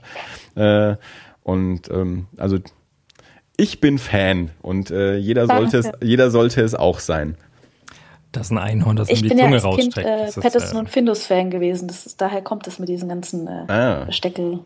Ja, so, Schau ich an. Ich glaube, den gab es in meiner Kindheit noch nicht, zumindest nicht in meiner Welt. Den gab es erst später für mich. Also ich, hab, ich, ich weiß, dass es den gibt, sagen wir es mal so. Ich habe mich damit nicht beschäftigt. Vielleicht sollte ich das mal machen. Ja.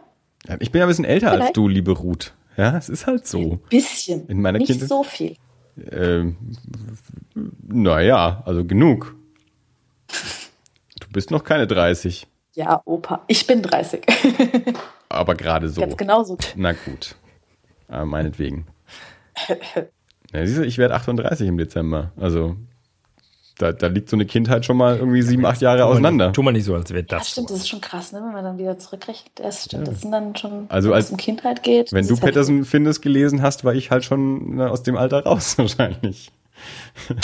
Das kann gut sein. Das heißt, vielleicht gab es die Bücher einfach wirklich noch nicht, als ich in dem Alter war. Keine Ahnung. Ich kenne sie jedenfalls nicht aus meiner Kindheit. Du armer Kerl. oh, mm. Also ich werde jetzt auf, auf meine Einkaufsliste kommt der äh, äh, Neil Gaiman Roman und äh, Patterson und Findus. Ja. Wenigstens mal reinschauen. Ja, spätestens äh, wenn wir euch in, in Erlbach am Main Erlen. Erlenbach am Main äh, besuchen. Am Main ist wichtig, weil es gibt ungefähr 10.000 Erlenbach in, in Deutschland. Ich nehme das, das am nächsten ist. Hm, schlecht, das ist nämlich in Richtung Würzburg. Das ist dann, dann feiern wir doch bei jemand anderem im Garten eine Party.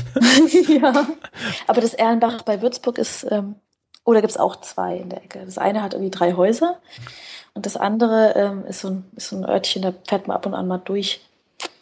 Ja. Na gut. Aber dann kommt lieber her an den Main. Ja, gut. Wir sind eine Stadt, angeblich. Ihr habt ein Kino, hey. Hm, Laut Namen. Ja, wir haben ein Kino. Da ja. laufen sogar noch Filme. Am Ende auf 35 mm, das wäre ja krass. Naja.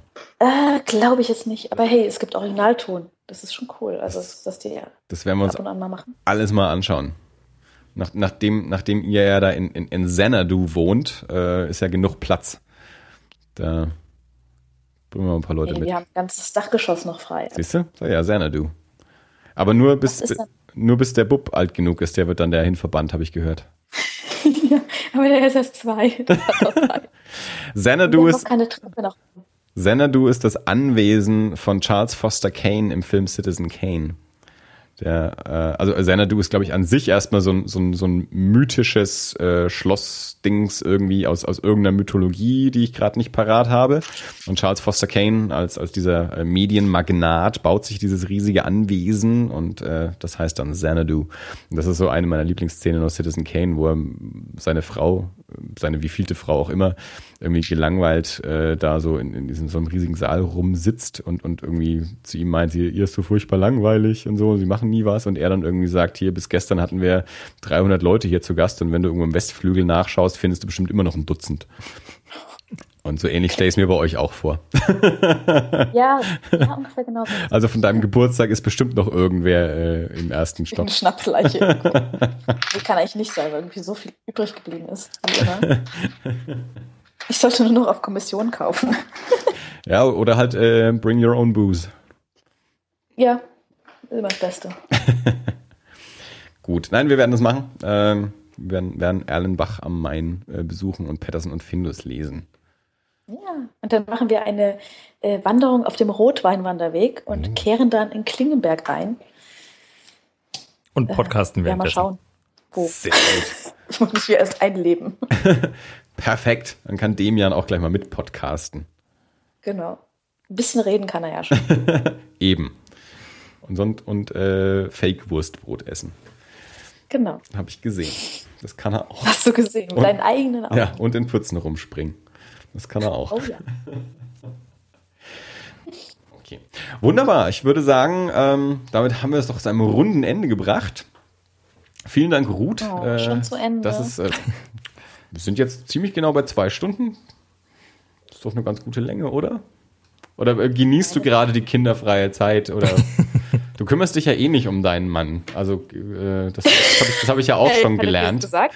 Hat er dir das gesagt? Nein, hat er nicht. Aber das habe ich doch Hallo. aus, aus, aus deinen Gesprächen heraus habe ich das irgendwie erschlossen, dass, dass er sich ja, dass er sich die Reste vom Kind wegessen muss, äh, dass, dass er Demian, Demian immer das Wurstbrot wegnimmt, also das Fake-Wurstbrot, äh, damit er auch was zu essen kriegt.